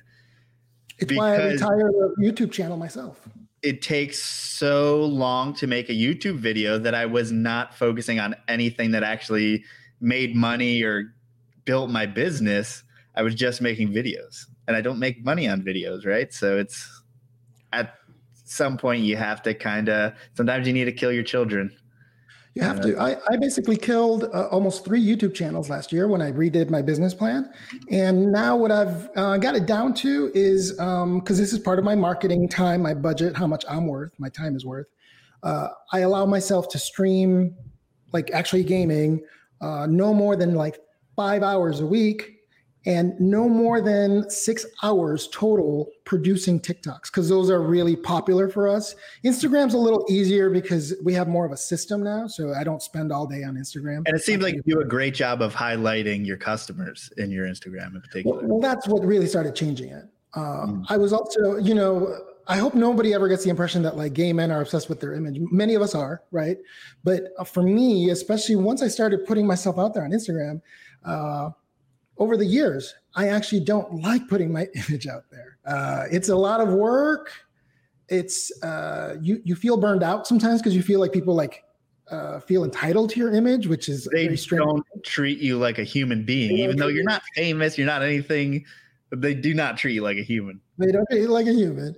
Um, and so, what really changed it for me, because also we were trying to figure out great ways to market our product and stay on a budget and also avoid uh, influencer marketing. We don't do any influencer marketing. We tried it years ago, but I didn't like it because it was never authentic. And the people who wanted our product to promote it, they just want to promote themselves. They didn't want our product really, mm-hmm. um, in general. And so what we do now is I actually spend a lot of time, you know, it's sort of that researcher, like library guy. I go in and look at what all our customers are doing when they're posting or when they tag us. And I have a conversation with each one. So every time that you see that image uh, of a customer featured, um, I've actually reached out to them and said, Hey, with your permission, could we post this because you look great? And can you also tell me about some of your fitness goals so we can include that in the caption? I gather all that info. It's very journalistic. Then I we we recrop the photo and like, you know, do any color correction. And then we have these gorgeous photos of like the product being used in real life by real people no influencers. And that's the future of LED Queens because it is community based. That's where our strength from being a niche product for a niche community really comes through because I know most of these people by name. And even if we don't have never met in the real world, we probably have a few people as connectors between. So that's been awesome because the, I, I don't know how y'all, but like my customers look great. Like I, I I'm not I'm not doing any of that magic, but like they show up with these photos and they're not just bodybuilders. We have people who are bigger or, you know. Dude, you have like legit power lifters. But we do have power lifters and bodybuilders. Yeah. Yeah. Yeah. So um, that changed a lot, but it was also to help me to cut down on the time I was spending on Instagram because I know how to operate cameras. I know how to edit in Lightroom. And I was spending too much time editing images of myself so that was just a, like a come to Jesus moment where it was like, I was like, you don't even like doing this, like being on camera as much. Mm-hmm. Uh, number two, it is so much work. The customers may not actually want to see your image all the time. What what they may actually want to see is to see other people like what we do now. So we're in kind of in a good place there. But TikTok is still like more. Uh, it's harder to handle because TikTok for now it has to be me. The, the best TikToks are the ones where you're in it. So uh, you know, I'm working through it, but I've I've put hard limits on it because otherwise, I would be uh, passed out in the other room just from exhaustion. It's exhausting. Right, right, yeah. I mean, that honestly aligns so well with the last two years of my business and everything that's been going on. Um, but I have uh, Morgan Rose in the comments. She asked, "Has writing books ruined any of the fantasy reading uh, for you?" A few. Not not too often. You know what ends up happening is uh, now with you know I do try new authors or current authors sometimes, uh, but now once you see how the donuts are made, you it, it becomes clearer to me. And this is true of the music industry and other things. Uh, a lot of people who get published nowadays, um, and it always was this way probably, but a lot of them uh, they're not that great writers. Like the books aren't that good. It's just they got a good deal. It was timing. It was good timing on their side, or they're really good at marketing themselves, or it's part of like some franchise that they're pitching to Hollywood or whatever. Or um, they pay to be on the New York Times bestseller list. Paid. Or or they're like very political people and kind of uh, I mean, that exists a lot within publishing. So writers will like, you know, do all sorts of stuff with editors and agents and whatever. Um, and so once once I sort of understood that, it's made uh, books are still pleasurable, but I don't check out as much new stuff as I used to. One, because I don't have as much time, but two, I quickly I walk more quickly away from books now than when I was a young person. When I was a kid or younger, I would force myself, even if I didn't love the book, I would force myself to read the whole thing. And nowadays, I start a book, and within the first chapter, I go, "Oh, if it's not like, it doesn't have to be like you know Hemingway or whatever or Shakespeare, but sometimes I can tell I'm like I'm not enjoying this, or the the premise, you know, is not for me." So I just put it down.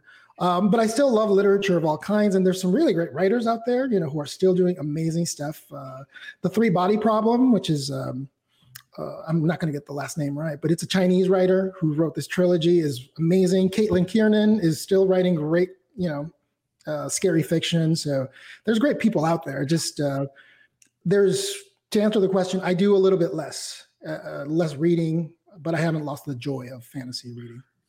Yeah, I had uh, for a little bit. I was involved with a lot of different like motivational speakers, business strategists, those folks. Um, and the amount of individuals who have number one bestsellers or have a number one book on Amazon, they can barely string together a couple sentences. It would just blows your mind. Right. And, and, and here's the deal. I mean, I, have said this on other podcasts, including my own. Uh, as a writer, once you really understand why you're writing, for me, even though I have these beautiful books, you know, like because we work very hard on the covers. I, I, don't make the covers; we work with designers. Uh, even though I have like seven of them, I understand now that in my lifetime, maybe people will never really read my books. Like I just won't have a huge readership. Or maybe when I'm dead, they'll be more famous than I actually was.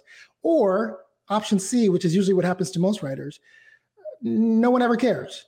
Like it just, the person did it for their own satisfaction and that's all there was. Uh, I understand all three options.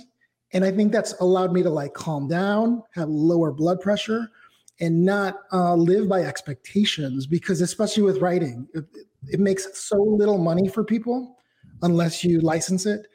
Uh, you, you cannot expect to be Stephen King or anybody like that. It's such a rare. It really is one in like three million to become like Stephen King. So. Um, that, that's made it better. That's made it better. And yet I still keep writing. I still keep, you know, writing more books in the series. So um, that's how also how I know Joe. I'm in the right lane of like passion and business for that. Yeah, I think uh, it's but, funny. Uh, you, yeah.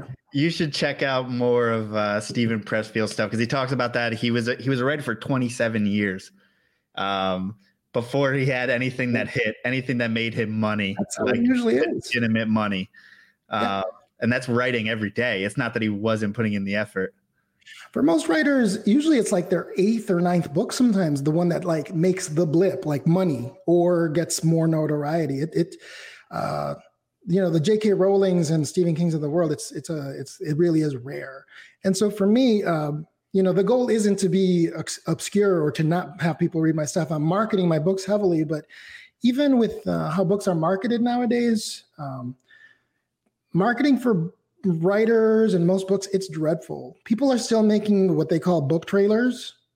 Oh my god, that that just makes me want to die. Explain People, what that is. Oh, they're they're really sad. Like they'll they'll hire they'll hire a, a video editor to make something that looks like a movie trailer.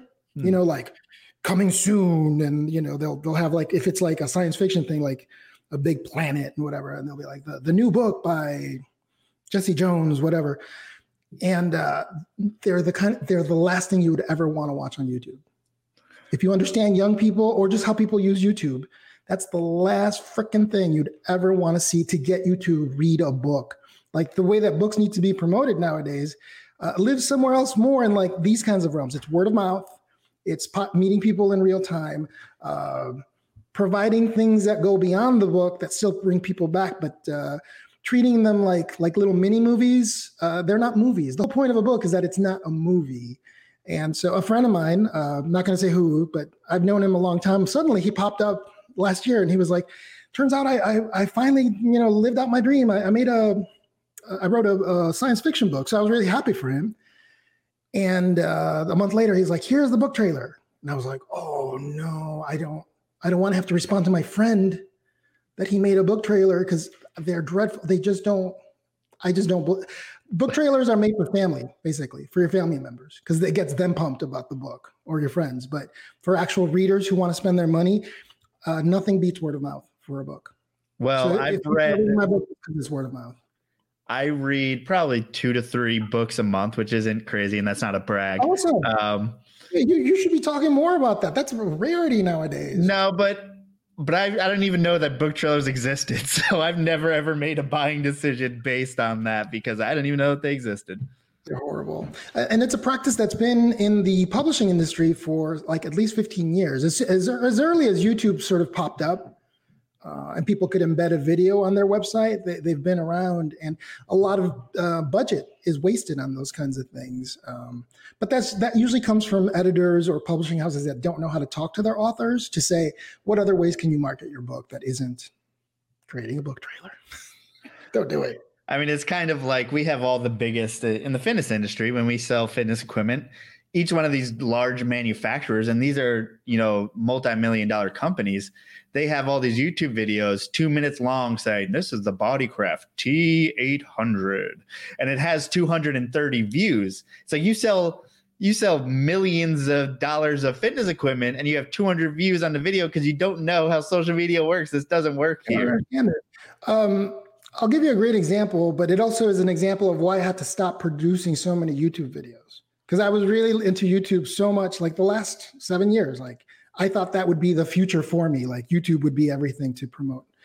And um, at the moment, I you know I, like budgets got reduced last year with COVID, but I also looked at some of the channels, and uh, I now I know like our best, our number one video we ever made for LED Queens wasn't exactly about our product um, and you could still see it now. I think it is. It's not a lot. It's like fifteen thousand views, but it, it still brings people in, and we've embedded it everywhere on our site, and it's real simple. Uh, you know, because of myself, maybe it's my own confidence in myself, but also being like an LGBTQ person who is around that in the community. Talking about men's packages and men's butts and wearing skin tight spandex, which is almost like what women have to talk about with wearing bras and underwear. I have no fear of it. But I will tell you, the question I was getting in DMs from customers for months, for years, it was always like, what underwear do I wear under this? What underwear do I wear under this? And so, most people are asking legitimately. And then there's a, a little tiny fraction of people who are like fetish weirdos who just want to engage you in that. So I know that. But um, when I started gaining those back then, I was like, I need to give answers at scale. I cannot sit here and answer this every time.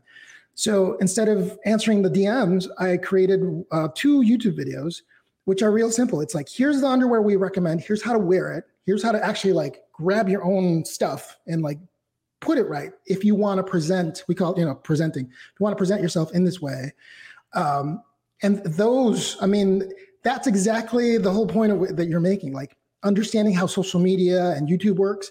That was one instance where we finally grokked it uh, because the customers still like i just got a, a, message the other day they were like i've watched that video twice and thank you so much for making that because i'm not even a fitness person what were they uh, they were um, they, they do horseback riding i think mm. in some of the like tight pants or whatever and they're like nobody like had ever talked to us about how to do this what underwear so you know, if I could if I could make that a hundred times or make it scale all the time or have a team, you know, the, the goal is to have a team that can help me answer questions like that.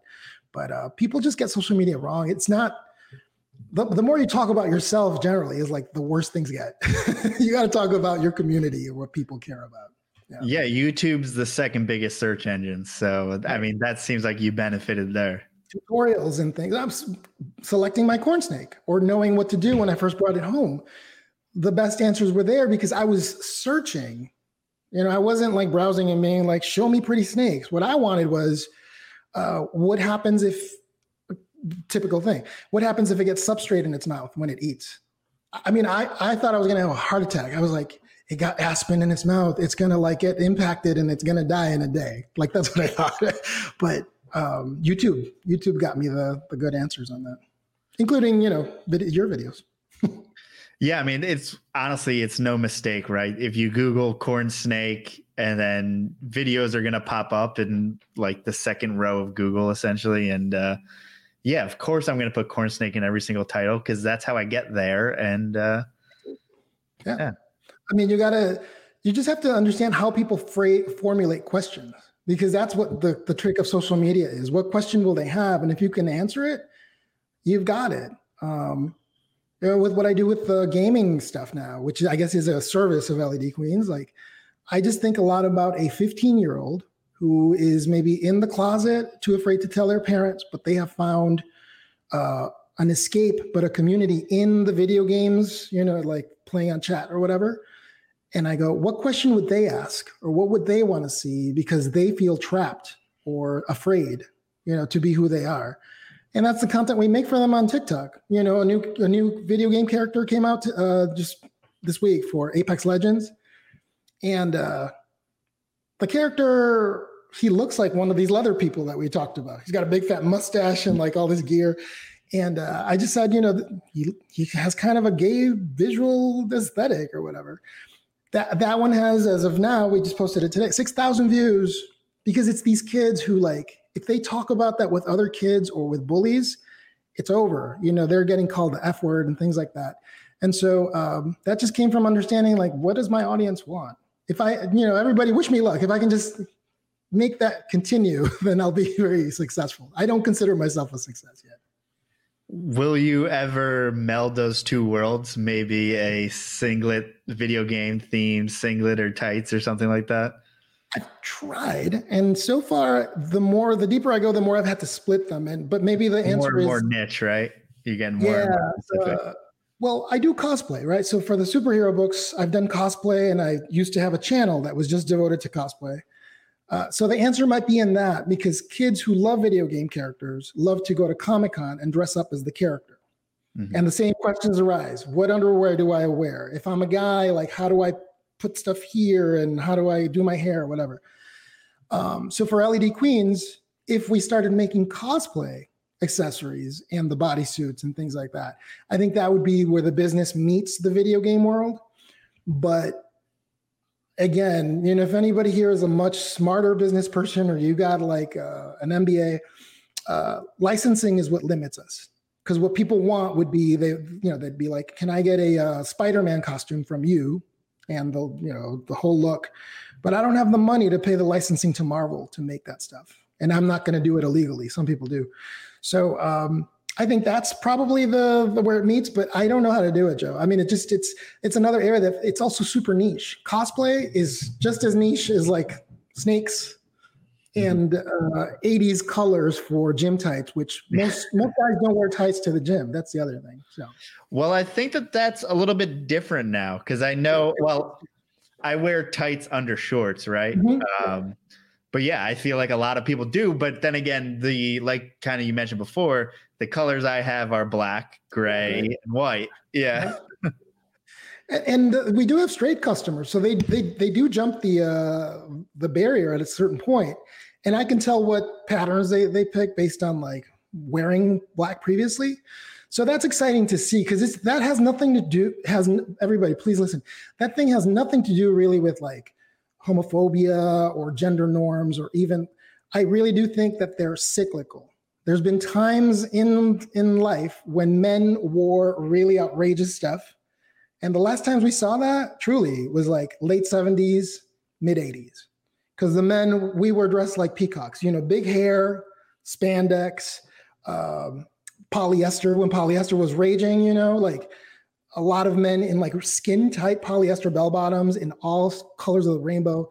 So it just keeps repeating. So I, I hope that with gym culture, we're kind of getting more to the point where almost all the men will be like, I'm going to wear hot pink today.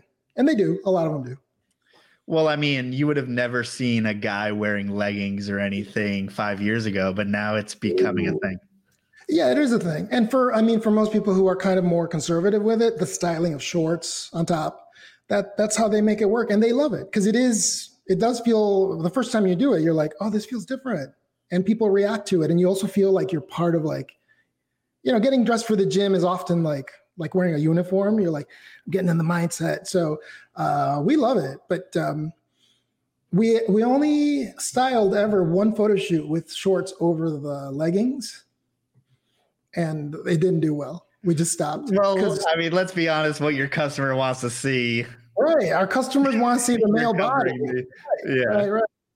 So it, it's super neat. It's it's neat to compare, and uh, you know, like I said, I go through my own troubles with homophobic parts of the culture or whatever but it is a real joy to kind of do this because it's almost like stuff that I didn't even know I could dream when I was a kid. You know, when I was, when I was a kid, what was I into? Comic book superheroes. I loved how they looked. They also were attractive, the, the male ones. But uh, there was also the 80s. So, like, pro wrestling and WWF was huge. And talk about peacocks, like, especially the way they dressed them then. It was, it's like the stuff I make now. I mean, th- back then they probably would have been like, "Can we hire you? Can you design for Hulk Hogan or whatever?" Uh, so I'm just doing it like my way now, and I actually get Jack to guys in little spandex underwear. I mean, Jack, like Jack guys with tans and like lots of oil on their skin, yeah. and like shouting at each other. Like, Jesus, that, that is like the gayest thing I've ever seen, and it's still the same. I mean, WWE now is the same, but it's so corporate. You know, it's isn't it funny how it's sold as like very masculine, and everyone who's into it is very like almost conservative white. Straight. It's, it's weird. It is. It is really weird. And and you know what? That that part, especially like pro wrestling and some other things, uh, or even movie stars that you know have a certain look who are gay or maybe not gay. Uh, they, they they start a really uncomfortable conversation for people. So I'm talking about straight men. Sometimes if you bring up this subject about how those are sort of gay iconographies or like gay men respond to them or dress like that they'll be like no no that can't be right. Like you know that's not my idea of what gay men are into or what they look like. And then i go we we have we come in all shapes and sizes and all flavors. Right. and and you you look at the 70s uh, but also leather culture which comes from the 60s and 70s it's a hyper masculine presentation that to straight men it also feels like men going to war, men doing like the thing they do. So if anything, it tells me that we all kind of we're all human. We're actually we're closer to each other and more similar to each other than we know. But uh, it, it is unfortunate because some straight men really get very uncomfortable if we if I bring up the topic. And I'm like, it's not a big deal. You don't have to like it. It doesn't make you gay just because I think it's gay. you know? But even with these kids on TikTok, these are conversations we have to have with them. I have to have them because they'll say, how can how can you say that that character you know kind of has a gay vibe to it? Like and i'm like well it's because it's my personal reaction and you may not know that a lot of gay men do like big fat mustaches and beards. Like that's they look like your dad. You know like it's not my fault i didn't do it but um, you know i guess that's why i'm having fun with what i do because i try not to let the trolls get to me and, and it is i try to keep it educational you know Yes, it's funny. Stephen Poole was talking about glam rock too. You know, you're yes. talking about the '80s. Yeah. yeah. I mean, glam rock was so intense. Uh, I mean, and that, those pants were even tighter than what I make. yeah. So, so it's just cycles, and uh, it's also a personal preference. You know, uh, not everybody has to dress the same way or do the same thing, but uh, I, I, do. You know, back to business stuff. I, I do need to figure out what is the future of what I do? Because at the moment, you know, like a lot of small business owners, I'm like, we're getting by, we're we're okay, but we're not okay. I mean, meaning like by next year and the year after, how do I do this so that there's more stability, more safety in what I do? Because right now I'm still, you know, walking on the tight wire or the whatever you call it. So um, I just have to do my homework and become a better business person. You and I both. Yeah, I mean, what are your challenges right now at the moment, Joe? I mean, we we talked a little bit about this, but um, like now that you've heard me, my stories, and I think that my my own, I always believe that the biggest problem with the business is the business owner. They're their own mm-hmm. obstacle, and my own obstacle is that sometimes I maybe I don't pay enough attention to the business stuff, even though I say I do. Uh, but like, what would yours situation be like right now? How do you think about so it? So I am I'll be transparent and this is going to be probably not the best thing to say to the people listening or my audience, right? But um I realize that I may have kind of fucked up with being so transparent, so out there, so the company is very based on me.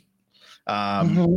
And I am someone who does very introverted and does not like attention, and it's starting to really, really wear on me.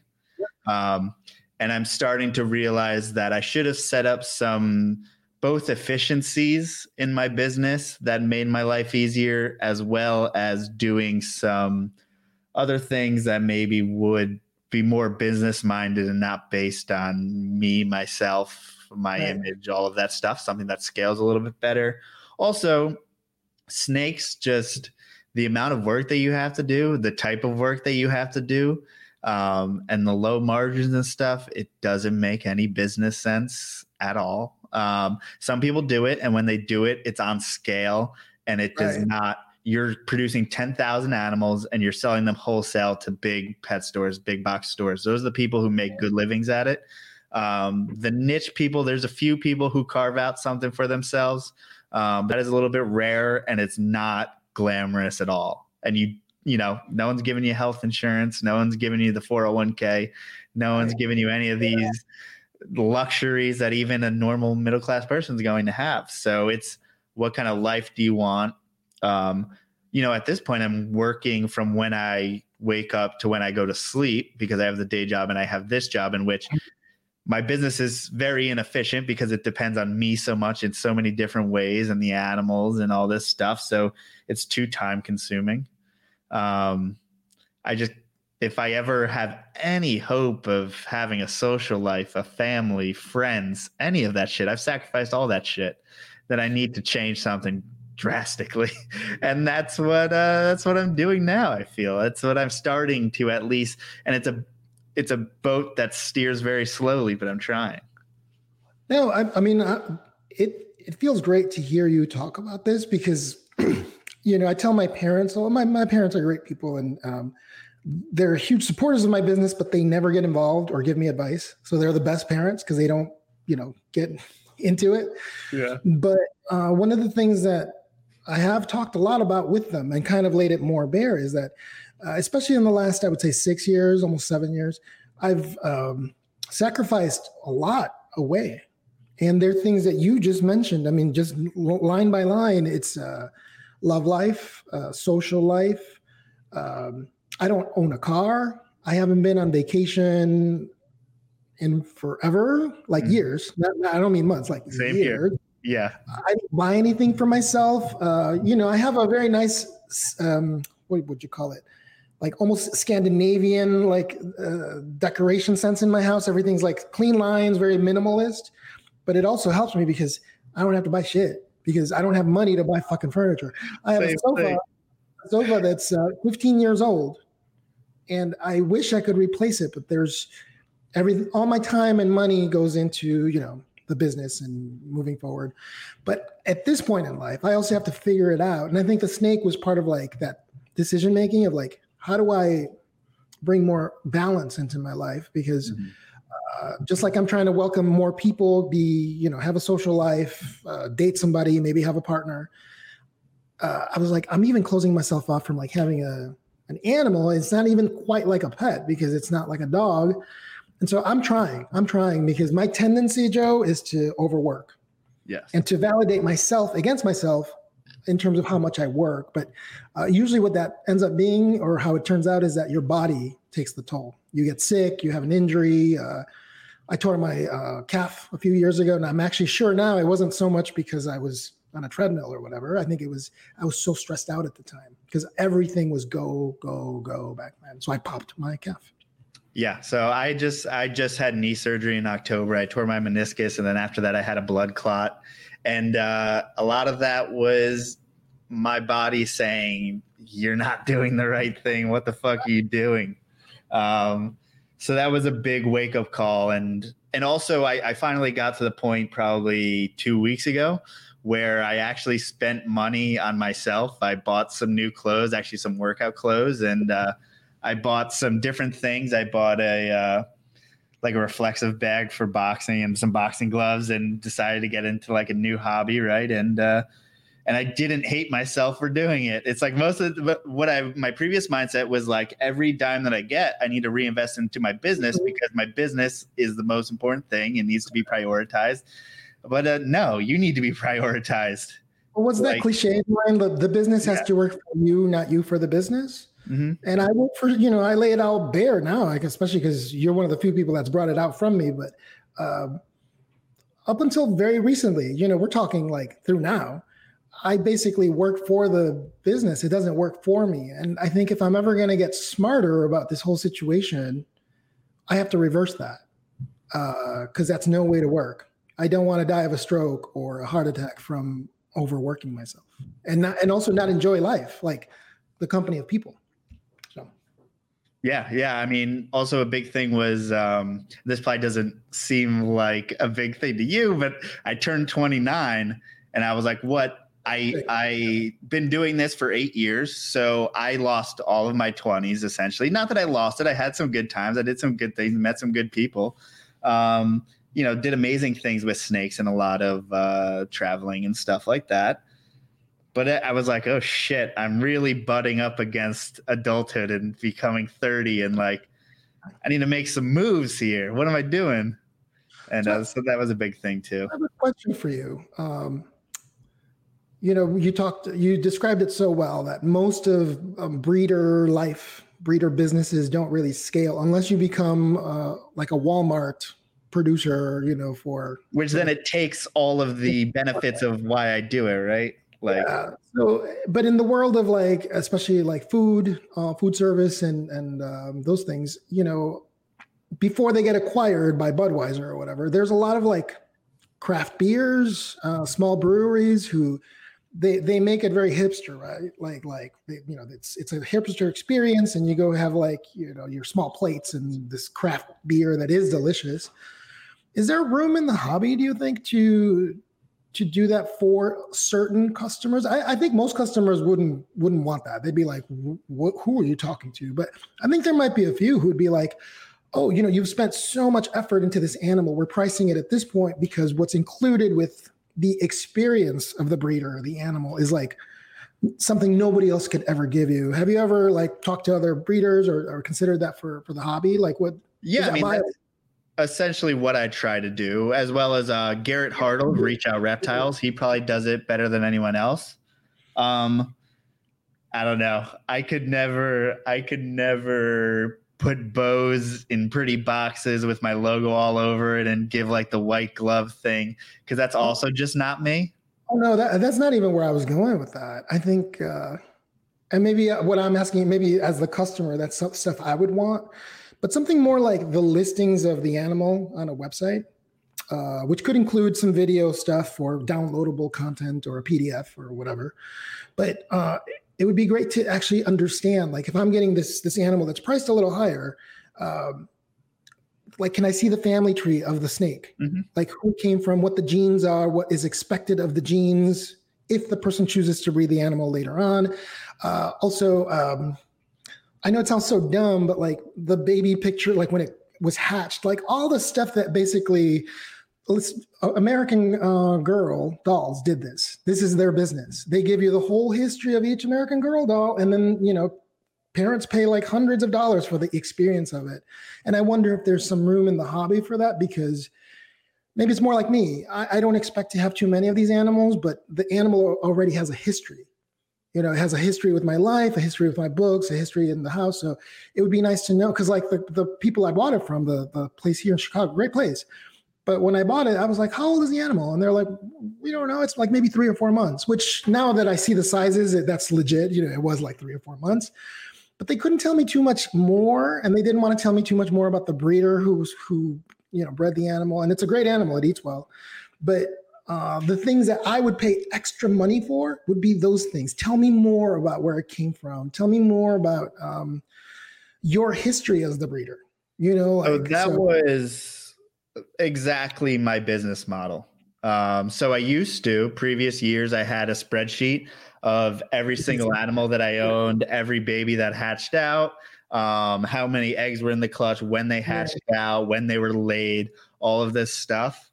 Um, just when I got bigger, I was just unable to manage it all with me right. and the day job and stuff. And uh, and I I wouldn't be able to produce enough at a price that could eke out a living. Um, I could do it in like ball pythons. I probably could do it that way. Yeah. Um, but that's just not where my mind or heart is.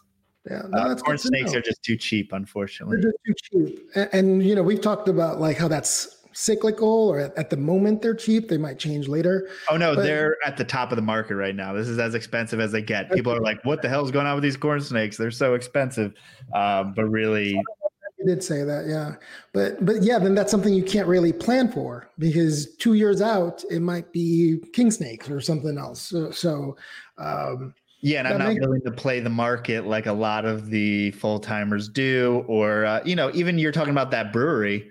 Um, give it ten years, that may be out of style, and then all of a sudden, uh, wineries are the big thing, and you're a loser. You go. especially now, I- I'm sure there's a zillion breweries who are out of business now because they used to have the customer experience to come in. Hmm. And maybe they never figured out how to ship to people, or it's they can't because do they it. don't pasteurize they don't um and a lot of these a lot of these breweries are trash. Like their their beer isn't great. It's just a good place to hang and people my age like to go to breweries to hang for whatever rich reason. Well, Um, I I think you know it's not just Apple that's doing this in the world of tech, but I think that part of the future because of COVID and how we're doing so much more like digital like communication now and remote working. I think um, another thing I would be curious about in the hobby would be a service that would be kind of like a snake advisor or reptile advisor, where if I run into trouble with my animal, I can kind of consult with them and pay a fee to get like you know quality quality advice or tips or references whatever um, precisely because of what we talked about. There's like so much information out there that's kind of bad. Uh, those those would be kind of cool because then it, it it could scale. You don't have to be keeping 300 tubs of ball pythons or corn snakes in your house.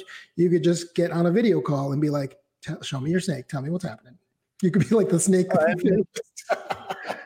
Un- unfortunately head all the time like this. the uh the previous generations of breeders have set this precedence to Yeah. where especially the the boutique breeders uh have set this precedence in which a person buys a snake from you then all of a sudden you are indebted to them forever. Every time that they ask you a question you answer it. Um, i have plenty of people that think they're completely entitled without ever even buying a snake you to the my advice and stuff like that. Of- yeah, yeah i've seen that. Oh yeah. And uh, and then also there's this very punk rock mentality that if you um, Brian Barczyk came out with a course, people just shit on him so hard about it. Oh, yeah. Um, I have a friend who did like a, a corn snake advice thing. People just shit on it because like people don't want you to see money in this industry. They just want you to be poor and miserable, and that's why I have to start a new business. I love that. I love what I do, and I love what I'm doing. Um, but at some point, they all eat their own. The more successful you get, the more people dislike you, and I lose the very community that I came here to hang out in.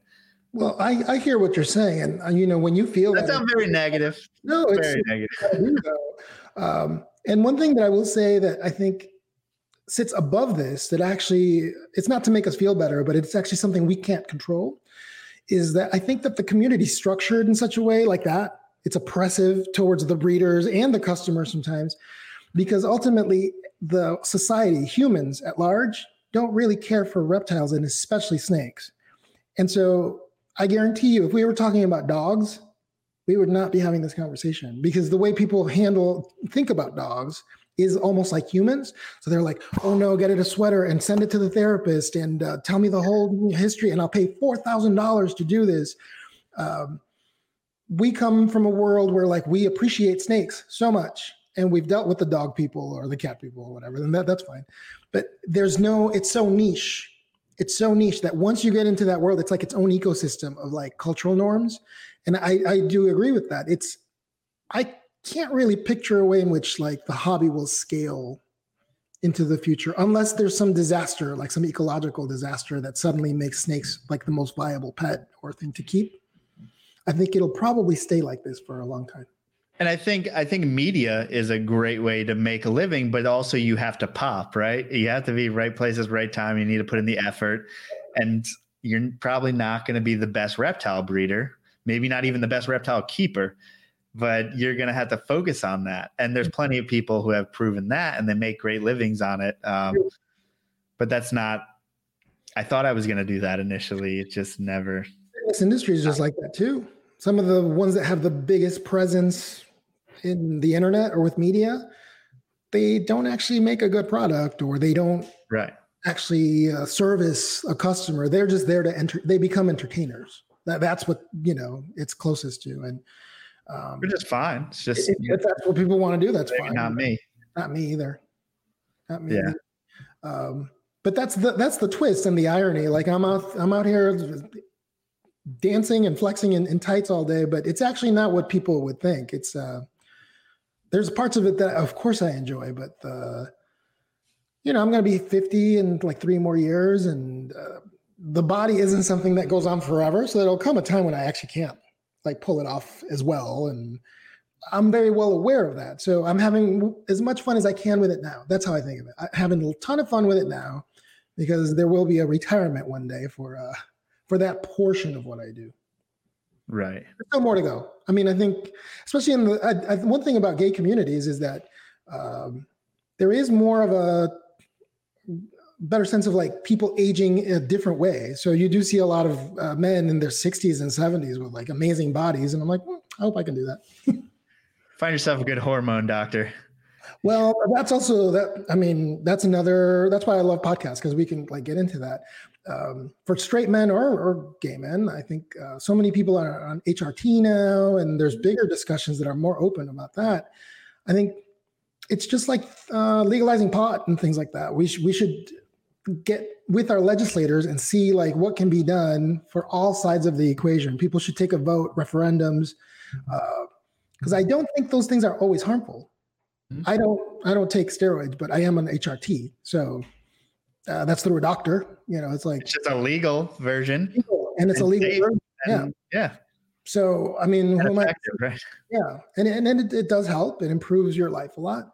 Yeah. But you know, for those of you who wonder about HRT, it's not like a magical thing. Like I don't look like Bob Paris back there on, on my wall. I, I, look fit for 46, but it doesn't. It doesn't like you know. If you if you want to look like that at 46, you have to buy the illegal stuff on top. Yeah, and uh, diet and dehydrate yourself. That'll help. That too. That too. That too. But but you know, for physique stuff, I um I'm working really hard right now, even though there's no events to go to, whether it's Comic Con or conferences for my business. I um, I'm setting goals because I I want to make sure you know I have fun creating a shape.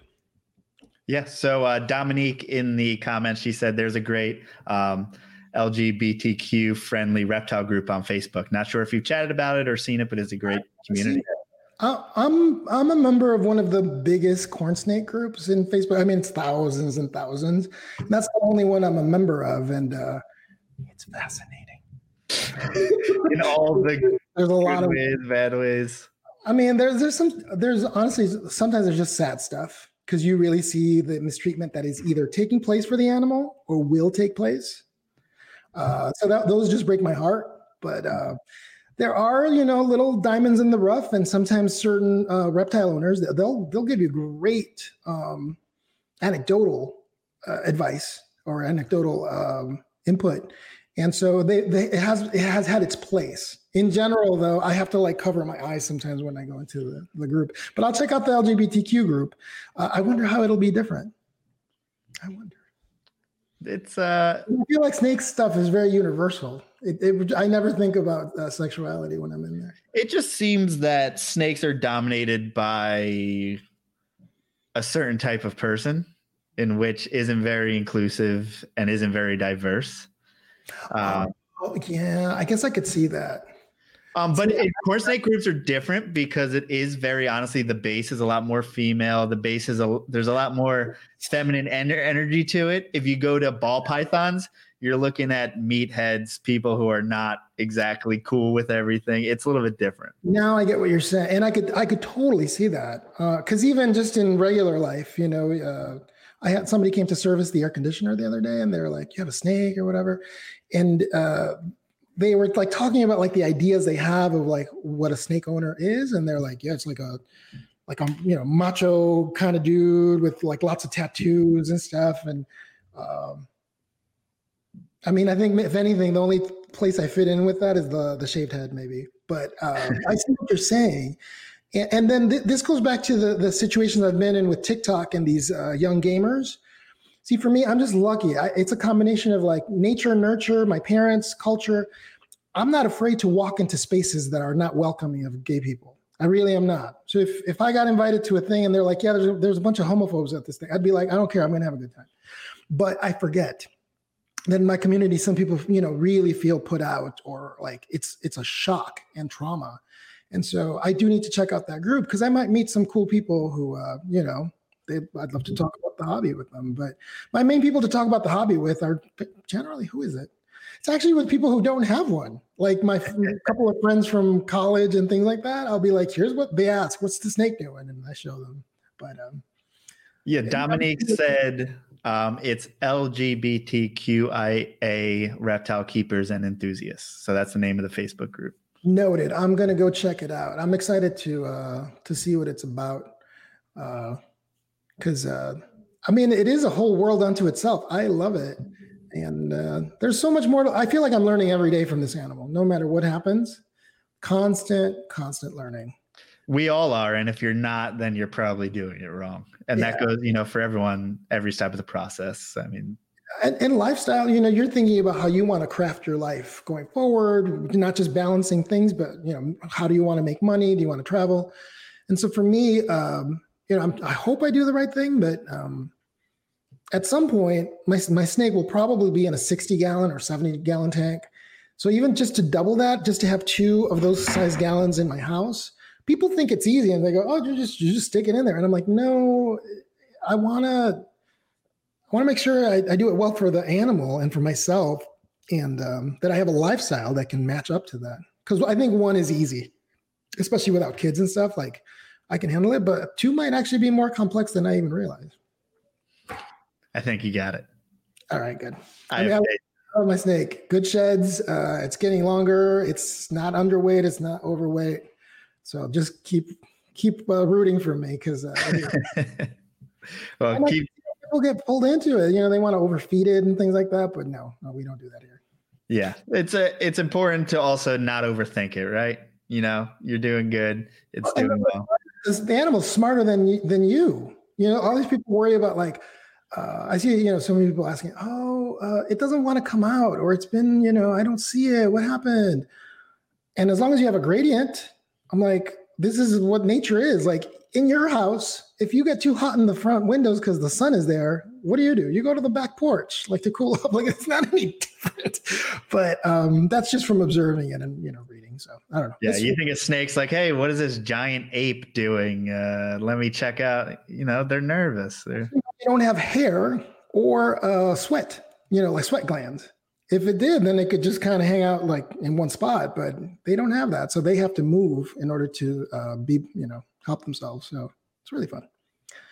Yeah. So give me a little bit about, uh, you know, what you're doing now, the future of everything, and where people can check you out. Great. Um, the way the year looks ahead for uh, LED Queens is uh, to continue what we're doing. And that's basically to tell the uh, showcase the lives of LGBTQ people in a way that just hasn't been done before. You know, uh, like we we live in such a celebrity culture. It's like, oh, you know, gay actor and gay whatever, gay um, gay uh, congressman. Okay, great. But what really matters is day to day people, like the guy who's a barber at the end of the street, the FedEx driver, and that they're focused on fitness and that they're part of a community the goal is to keep highlighting them, but then also release more products this year that just you know they're happy with. And so um, I'm coming up with the theme for what the collection will be this year. But if anything, you'll just see more of a refinement of what we do. If you visit the website, we have we, we work really hard on the user experience. So we don't even do a, a carousel or banners or things like that we just show you the products. We go, here's a grid of 90 products. Here's the best stuff we got and uh, that that's that's where we really spend our, our brain time is to create a great user experience so there's that's that uh, i've got two books coming out so book three in the coil is coming out and that's the one that has more snakes than before it has these uh, mythical giant snakes that even fight each other kind of like godzilla It's really great. Um, and I do have one more How to Kill Superhero book, which may or may not be this year. It should be this year, but again. And you can find those all through my website. They're also on ledqueens.com. So my website is, website is uh, cesartorres.me. And then there is one uh, wild card, some big open question, which is um, I don't know if I can call it a service yet, but whatever it is that I'm doing through TikTok and Twitch to provide a, a validation for queer, gay, lesbian, and women gamers, because some of them are straight women who feel put out by bullies. Uh, whatever I'm doing there, that, that's like a direction I'm going in, but I don't know exactly how it fits in the business it is part of the business now because we do rely on like Twitch subscriptions to do that. But if y'all want to check that out, it's real simple. It's LED Queens on Twitch. I, I stream twice a week, uh, and I'm on TikTok also. So that, that's the roadmap for now, Joe. But as you know, things can change drastically based on politics and uh, climate and the, the virus. So it could look really different in just a month, but um, that's where I'm at. And uh, if anything, I think uh, what I would say is with the product, with LED Queens, uh, we're focusing on just keeping everything that we do as classics. So the catalog is always available. We're actually not retiring things. A lot of brands will they'll take away like the thing you loved. Do you hate that when they do that? They, they go, "This was my favorite pair of glasses," and then it's gone forever. We're actually going doing it in reverse because we're so niche. We're leaving everything that customers want and just continuing to make more of it. Um, and that's different than how we were handling it before. We used to get rid of products or take them down after a season. So um, that's where things are at. And I'm also just enjoying my uh, corn snake. His name is uh, Mictlan, which is the, the name of the underworld of the Aztecs. So that's where all souls go in the afterlife. And uh, he's a hypo uh, snake. So orange and, and yellow and and just beautiful. So my goal also for the year is to just uh, you know, have him have a good home and grow really huge. And uh, I guess that's my goal too, just to have a good shape and get huge. There you go. it all aligns so well. So. Yeah. Well, you learn so much about their nutrition, like even for humans, like I mean, uh, people with dogs probably know this better, but now I go, okay. I mean, I do a good job of managing my my body fat, but I'm like, oh, this is a lot easier once you have a pet you know when you're overfeeding them what they look like and how it can damage their health. I'm like, I better just do this with myself. Don't overeat. Just keep it just what you need. There you go. Yeah.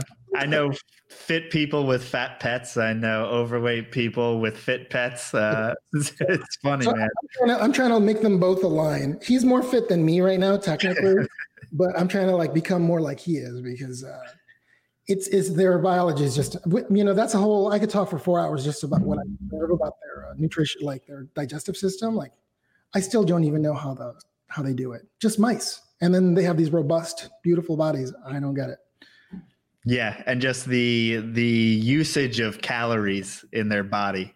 You know for someone who's doing bodybuilding when calories are so there's so many people who count their macros and stuff like that um, it's very interesting I mean, for what I do, and I don't do it professionally or anything, but I'm eating all day and it's real precise and it's constant calories.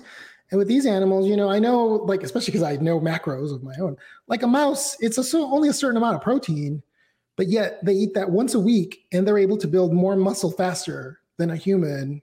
So they're optimized for this, but they also just don't move. That's the yeah. of it. They're just like, they're just sitting in there all day, like not moving. So. And they're one big muscle. Yeah, but but then you see how much strength they have. I remember when I, I got the the baby, the the second time I ever handled him in the house. Again, I was terrified. I was like, "How is this thing so strong if it's so tiny?" um, and so they are a wonder of nature, as are many all the animals. But I'm just glad that I chose to get one because it, it really has been, uh, you know, just inspiring. But he's he's doing well, and I can't show him to you today because he got fed uh, two days ago, and I usually wait almost three days. You might as well when you have one animal and you you have that choice. Yeah, yeah. Um, Why not? Why not? And then that gives me more handling time with him. But you know, you just get to know you get to know their patterns, like when they poop and all that stuff. So uh, it's real good. But maybe next time we talk, who knows? Maybe I'll have a second one because I really want a second one. So if anybody who's watching, like any of the viewers, if you want to suggest a species, uh, send them my way. Uh, right now, I would love either a corn snake or a Mexican black king snake. But uh, have you been bit yet? No. There you I go. We got to get you a king snake so you can get uh, baptized. I think a king snake would be good. I, I, I want, I do want one animal that will at least mistake me for food. Yes, that's the perfect one. Yeah, I'm in. I'm in because now I'm not terrified of the animal itself. Even you know, even if if he were to bite me, like it's not a big deal because I, I see their the teeth now. But I'm telling you that I here's the thing: when I actually brought it home, I had actually never handled a snake, even though I bought it. Even in the store, you didn't handle them. So uh, the the owner she brought it out and she showed it to me and she's like, "Oh, isn't it great?" And I was like, "Yeah." But I just took a, a bold leap. I was like, "I think I can do it." And the first two months were real awkward because I just, you know, I was like, I'm going to kill it or it's going to kill me. second time I uh, ever fed it, I don't know how it. Ha- oh no, second second time I handled it, um, it wriggled out and was going down like I have a bookcase. It, it was going down into the wall because there's like a little hole that goes into the wall where the uh, television uh, stand like is drilled into it. Mm. Terrifying. Yeah. Uh, so you know, they're just I love those stories, but the rest has been pretty smooth. And uh, a king snake would be great. I'm I'm okay being bitten. There you go. You got it. There, you know, delicious. That's that's my only hope that I just taste good. All right. And as for me, you can check out uh, portcitypet.com, have a bunch of uh, animals and products available. Uh, please go check out our sponsor, Focus Cubed Habitats. They're doing amazing, functional and with amazing forms and really, really interesting, very uh, forward thinking enclosures. The best enclosures and customer service. I know um, Carly, my friend Carly, just reached out today. Cage manufacturers, they never get back to you in a decent timeline. They always take, you know, six months to ship you out things.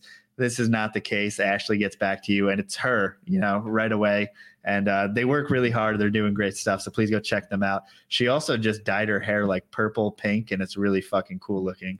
Um, and uh, yeah, so go check out. They're all about making enclosures fun and having fun colors and uh, different well, things going on. We talked about them last time when you were on my podcast, and I really have my eye on them. And uh, again, back to being a business owner, trying to figure out like how can I save money for this thing because uh, they would be great one of those. Yeah, it's one of the only aesthetic looking uh, reptile enclosures that aren't just a black box or a fish tank. Yeah, and I would love that. It would it would fit my aesthetic, but uh, we'll see if it fits my pocketbook. there you go. You have the purple and blue type of feel going on. You could. That's what I would love. I would actually love that because I I actually I mean. this is like the gayest story, but like when I was looking at the two, because it was two corn snakes that day when I was going to select it. And the other one now, I looking back, I know it was Anery, because uh, the oh, the owner she was like, it's black, but it's now I know it's Anery. Um, and I just remember thinking, I was like, I mean, I love the one I got, but I was like, oh, because he's orange and yellow, he will look great against all these other colors, which would be teal, purple, green. And I was like, for photos for, to show family and things like that, this is going to pop like nothing else.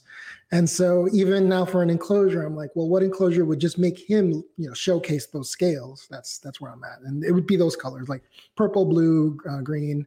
Anybody who's a redhead knows this. Those are your best colors if you are clothes. You know, you have red hair. It's purple, blue, green, teal. You know, so that's where we're at. well, I need I need some advice. I don't I don't know these things. I don't know my complementing uh, colors here yeah, just uh, let me know because I I do this for my customers too. So uh, I'm always glad to to help people out because there's just things that just never work. Like uh, black and red, people think it'll always look good, but there's very few people that can pull it off. Objects, yes, like a race car, yes, like some Corvette, whatever. but black and red is very difficult to to pull off. So anyway, anytime you need that that color Straight men are lost in this world as far as what to wear, man. You'd be surprised. Well, you know, a great way to learn it is uh, by becoming a photography nerd. Because once you do that stuff, then you're like, oh, the, the blue sky will always work with these other objects. And anyway, but you don't have the time for that. Your focus is the next the next page in your business life, getting more of a life, and then also just doing more more cool snake stuff. So I don't know. Get a life. I like that. Me too. I mean, I can only tell you that and joke about it because I'm trying to get one too. yeah. You know, it's easier when I was in New York. Uh, now that I live here, especially because I started the the big part of the business here in Chicago, the last almost five years, no life.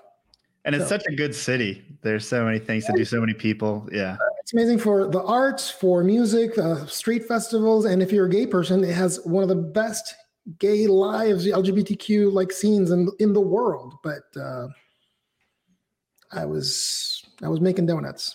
Well, I was Have, making have you been out here to to Philly? uh, only once uh, when I was living in New York. I, I went to visit friends for the weekend. Gorgeous. I I almost thought I was like, how much would a place cost here? I want to live here. It's gorgeous in its spots. It has its, you know, Well, I think when you visit, it's gorgeous. When you live there, it's like a different story. it has its areas. I liked it. Very East Coast, you know, like the architecture, everything always feels like the East Coast, Has that filth to it. Mhm, which I like. I Yeah, actually miss the Chicago's grind pretty. like that. I miss the grind Yeah. because Chicago's very clean. I got to Yeah. say. Yeah, not like uh, some parts of New York and stuff like that, and Philly or filth. No, I and you know the stories about rats in New York are true. Uh, see them every single day, way too close. Uh, I was walking with a friend and we were just in a park, like a public park, beautiful, you know, Manhattan, like Sex and the City kind of garbage. And a rat walked right over her foot and she was wearing sandals. and Uh, not a little rat. It's the kind you would feed to a like a boa constrictor. You know, it's like it walked over her her foot. So um, that I don't miss. that's a day in the life of a true New Yorker, I guess. That is a life. I mean, I was just throwing out my garbage every time I threw out the garbage bag. I really was scared to death that there, a rat would would come out because they do. Have you seen that the the Morgan Spurlock Rats documentary? Yes. Oh, it's good. It's really yeah, that's all about that. And I, I know I keep like chatting more, but out of all the animals in the world, like spiders don't bother me. Insects, I'm pretty okay with. Uh, snakes, clearly, I like.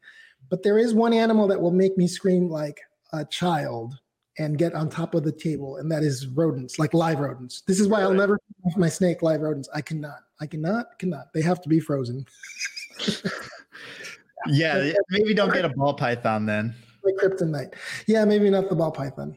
No, ball pythons. I, I mean, I will say no disrespect to them, but they are just too too mellow for me. I do need something with personality who, on occasion, may have to bite me. That's fine. yeah.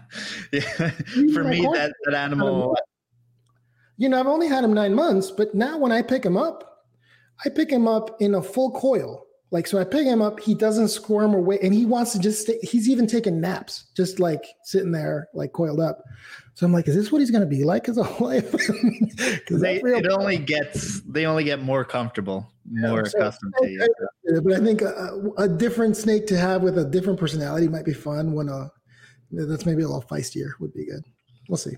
Oh, we'll get you a carpet python or something, something a little bit more interesting, a little bit more like aggressive looking than the aesthetic. Because the ones in my books, I, I don't, I don't have to show you, but I'm really inspired by vipers and uh, rattlesnakes. Because clearly, like the Aztecs, those were the snakes that they put in their artwork. Mm. But the way their eyes are, I mean, they they look angry. Like I kind of want a snake that has that look. So Now I want to, and I know that we're totally getting. We were trying to do an outro here, and now we're getting all types of carried away. But yeah, I don't, I don't want to like send it off the rails. So if we got to go, we got to go. oh no, I wanted to show you. uh You you got to get a jungle carpet or something like this. Yes. Well, I've seen your this one. Your, you have one on your channel, right? Isn't that the one that's always Mm-hmm. biting you? Uh, not necessarily. Mine have always been pretty cool. You were like, I got to watch out because it's gonna want to uh, get off the hook. Yeah. Oh yeah, that is yeah. I know what you're talking about. That kind of like angrier face. I, that's what I want. That's beautiful. Those colors don't even look like nature made. They look like man made. That's am- I mean, that's the thing. These animals start like brown and black in the wild, um, but we've bred them, line bred them over time, over years, and now they're like blazing yellow. There's even some that are a little bit neon greenish. how difficult are they to keep? Um, they're very easy. It's pretty much like a, a corn snake. Um, oh. People are gonna hate me for saying that. It's just different temps, just a little bit warmer. Oh, look, there's the carpet right there. Do that if it's just warmer. Yeah, I can definitely do that. Yeah, and honestly, they're not. They always eat frozen thawed, and they're not very per, uh, particular about their conditions or their food or temperature changes. Um, this is my buddy Tony of Selective Scales. He actually breeds green tree pythons together with carpet pythons. Oh, they're beautiful. Are they very alert? You know, are they the kind of snake that like is constantly tracking or looking looking at you? Very sensitive to heat, so they will. uh Yeah, if you're breathing on them, they will they will notice. Got it. Oh, that that's because they they well they have uh, pits right on their face. Yeah. So if you see here, these are all heat pits. All the heat pits, and then they have the eyes that I like because the vertical ones we put on my covers is the uh, the vertical uh, pupil. Yeah, could be you. That really could be. Uh, that I think you've started something. yeah, more aggressive, still easy to keep. Yeah, I'm okay with that. I feel comfortable enough with that only because of what's happened so far with this one. Where, um, yeah, I, and I just feel bad for some people. I've actually seen uh, people talk about they're like, I've had my snake for three years and I'm still afraid of getting bitten. And I'm like, it's not. They're not that bad. It's like how like a suction cup with a couple of like Velcro pieces on it. Just depends what it is. You can get well, and I have no intention of getting the big ones, y'all. I'm not getting. I'm not getting a Burmese or uh, you know the the big stuff. I just need something that fits my life, and that might be one of them. They're beautiful. yeah, for sure. Well, let's put a bow on this one. Uh, Cesar, thanks for hanging out you. It's been a pleasure. Absolutely. Go check out my podcast with him if you want to hear more uh, snake centered stuff. We talk plenty of business. Um, hopefully, you guys don't mind if I keep on doing these kind of hybridy, maybe not even 100% snaky, just having fun and talking because I enjoyed this one. Uh, it was great. Thank you so much for for having. It's an honor because I've I've seen everybody who's been on your show, so I was like, me. Thank you. Yeah. Ah, ah, thanks for coming. Thank you everyone for watching, and I will catch you hopefully next.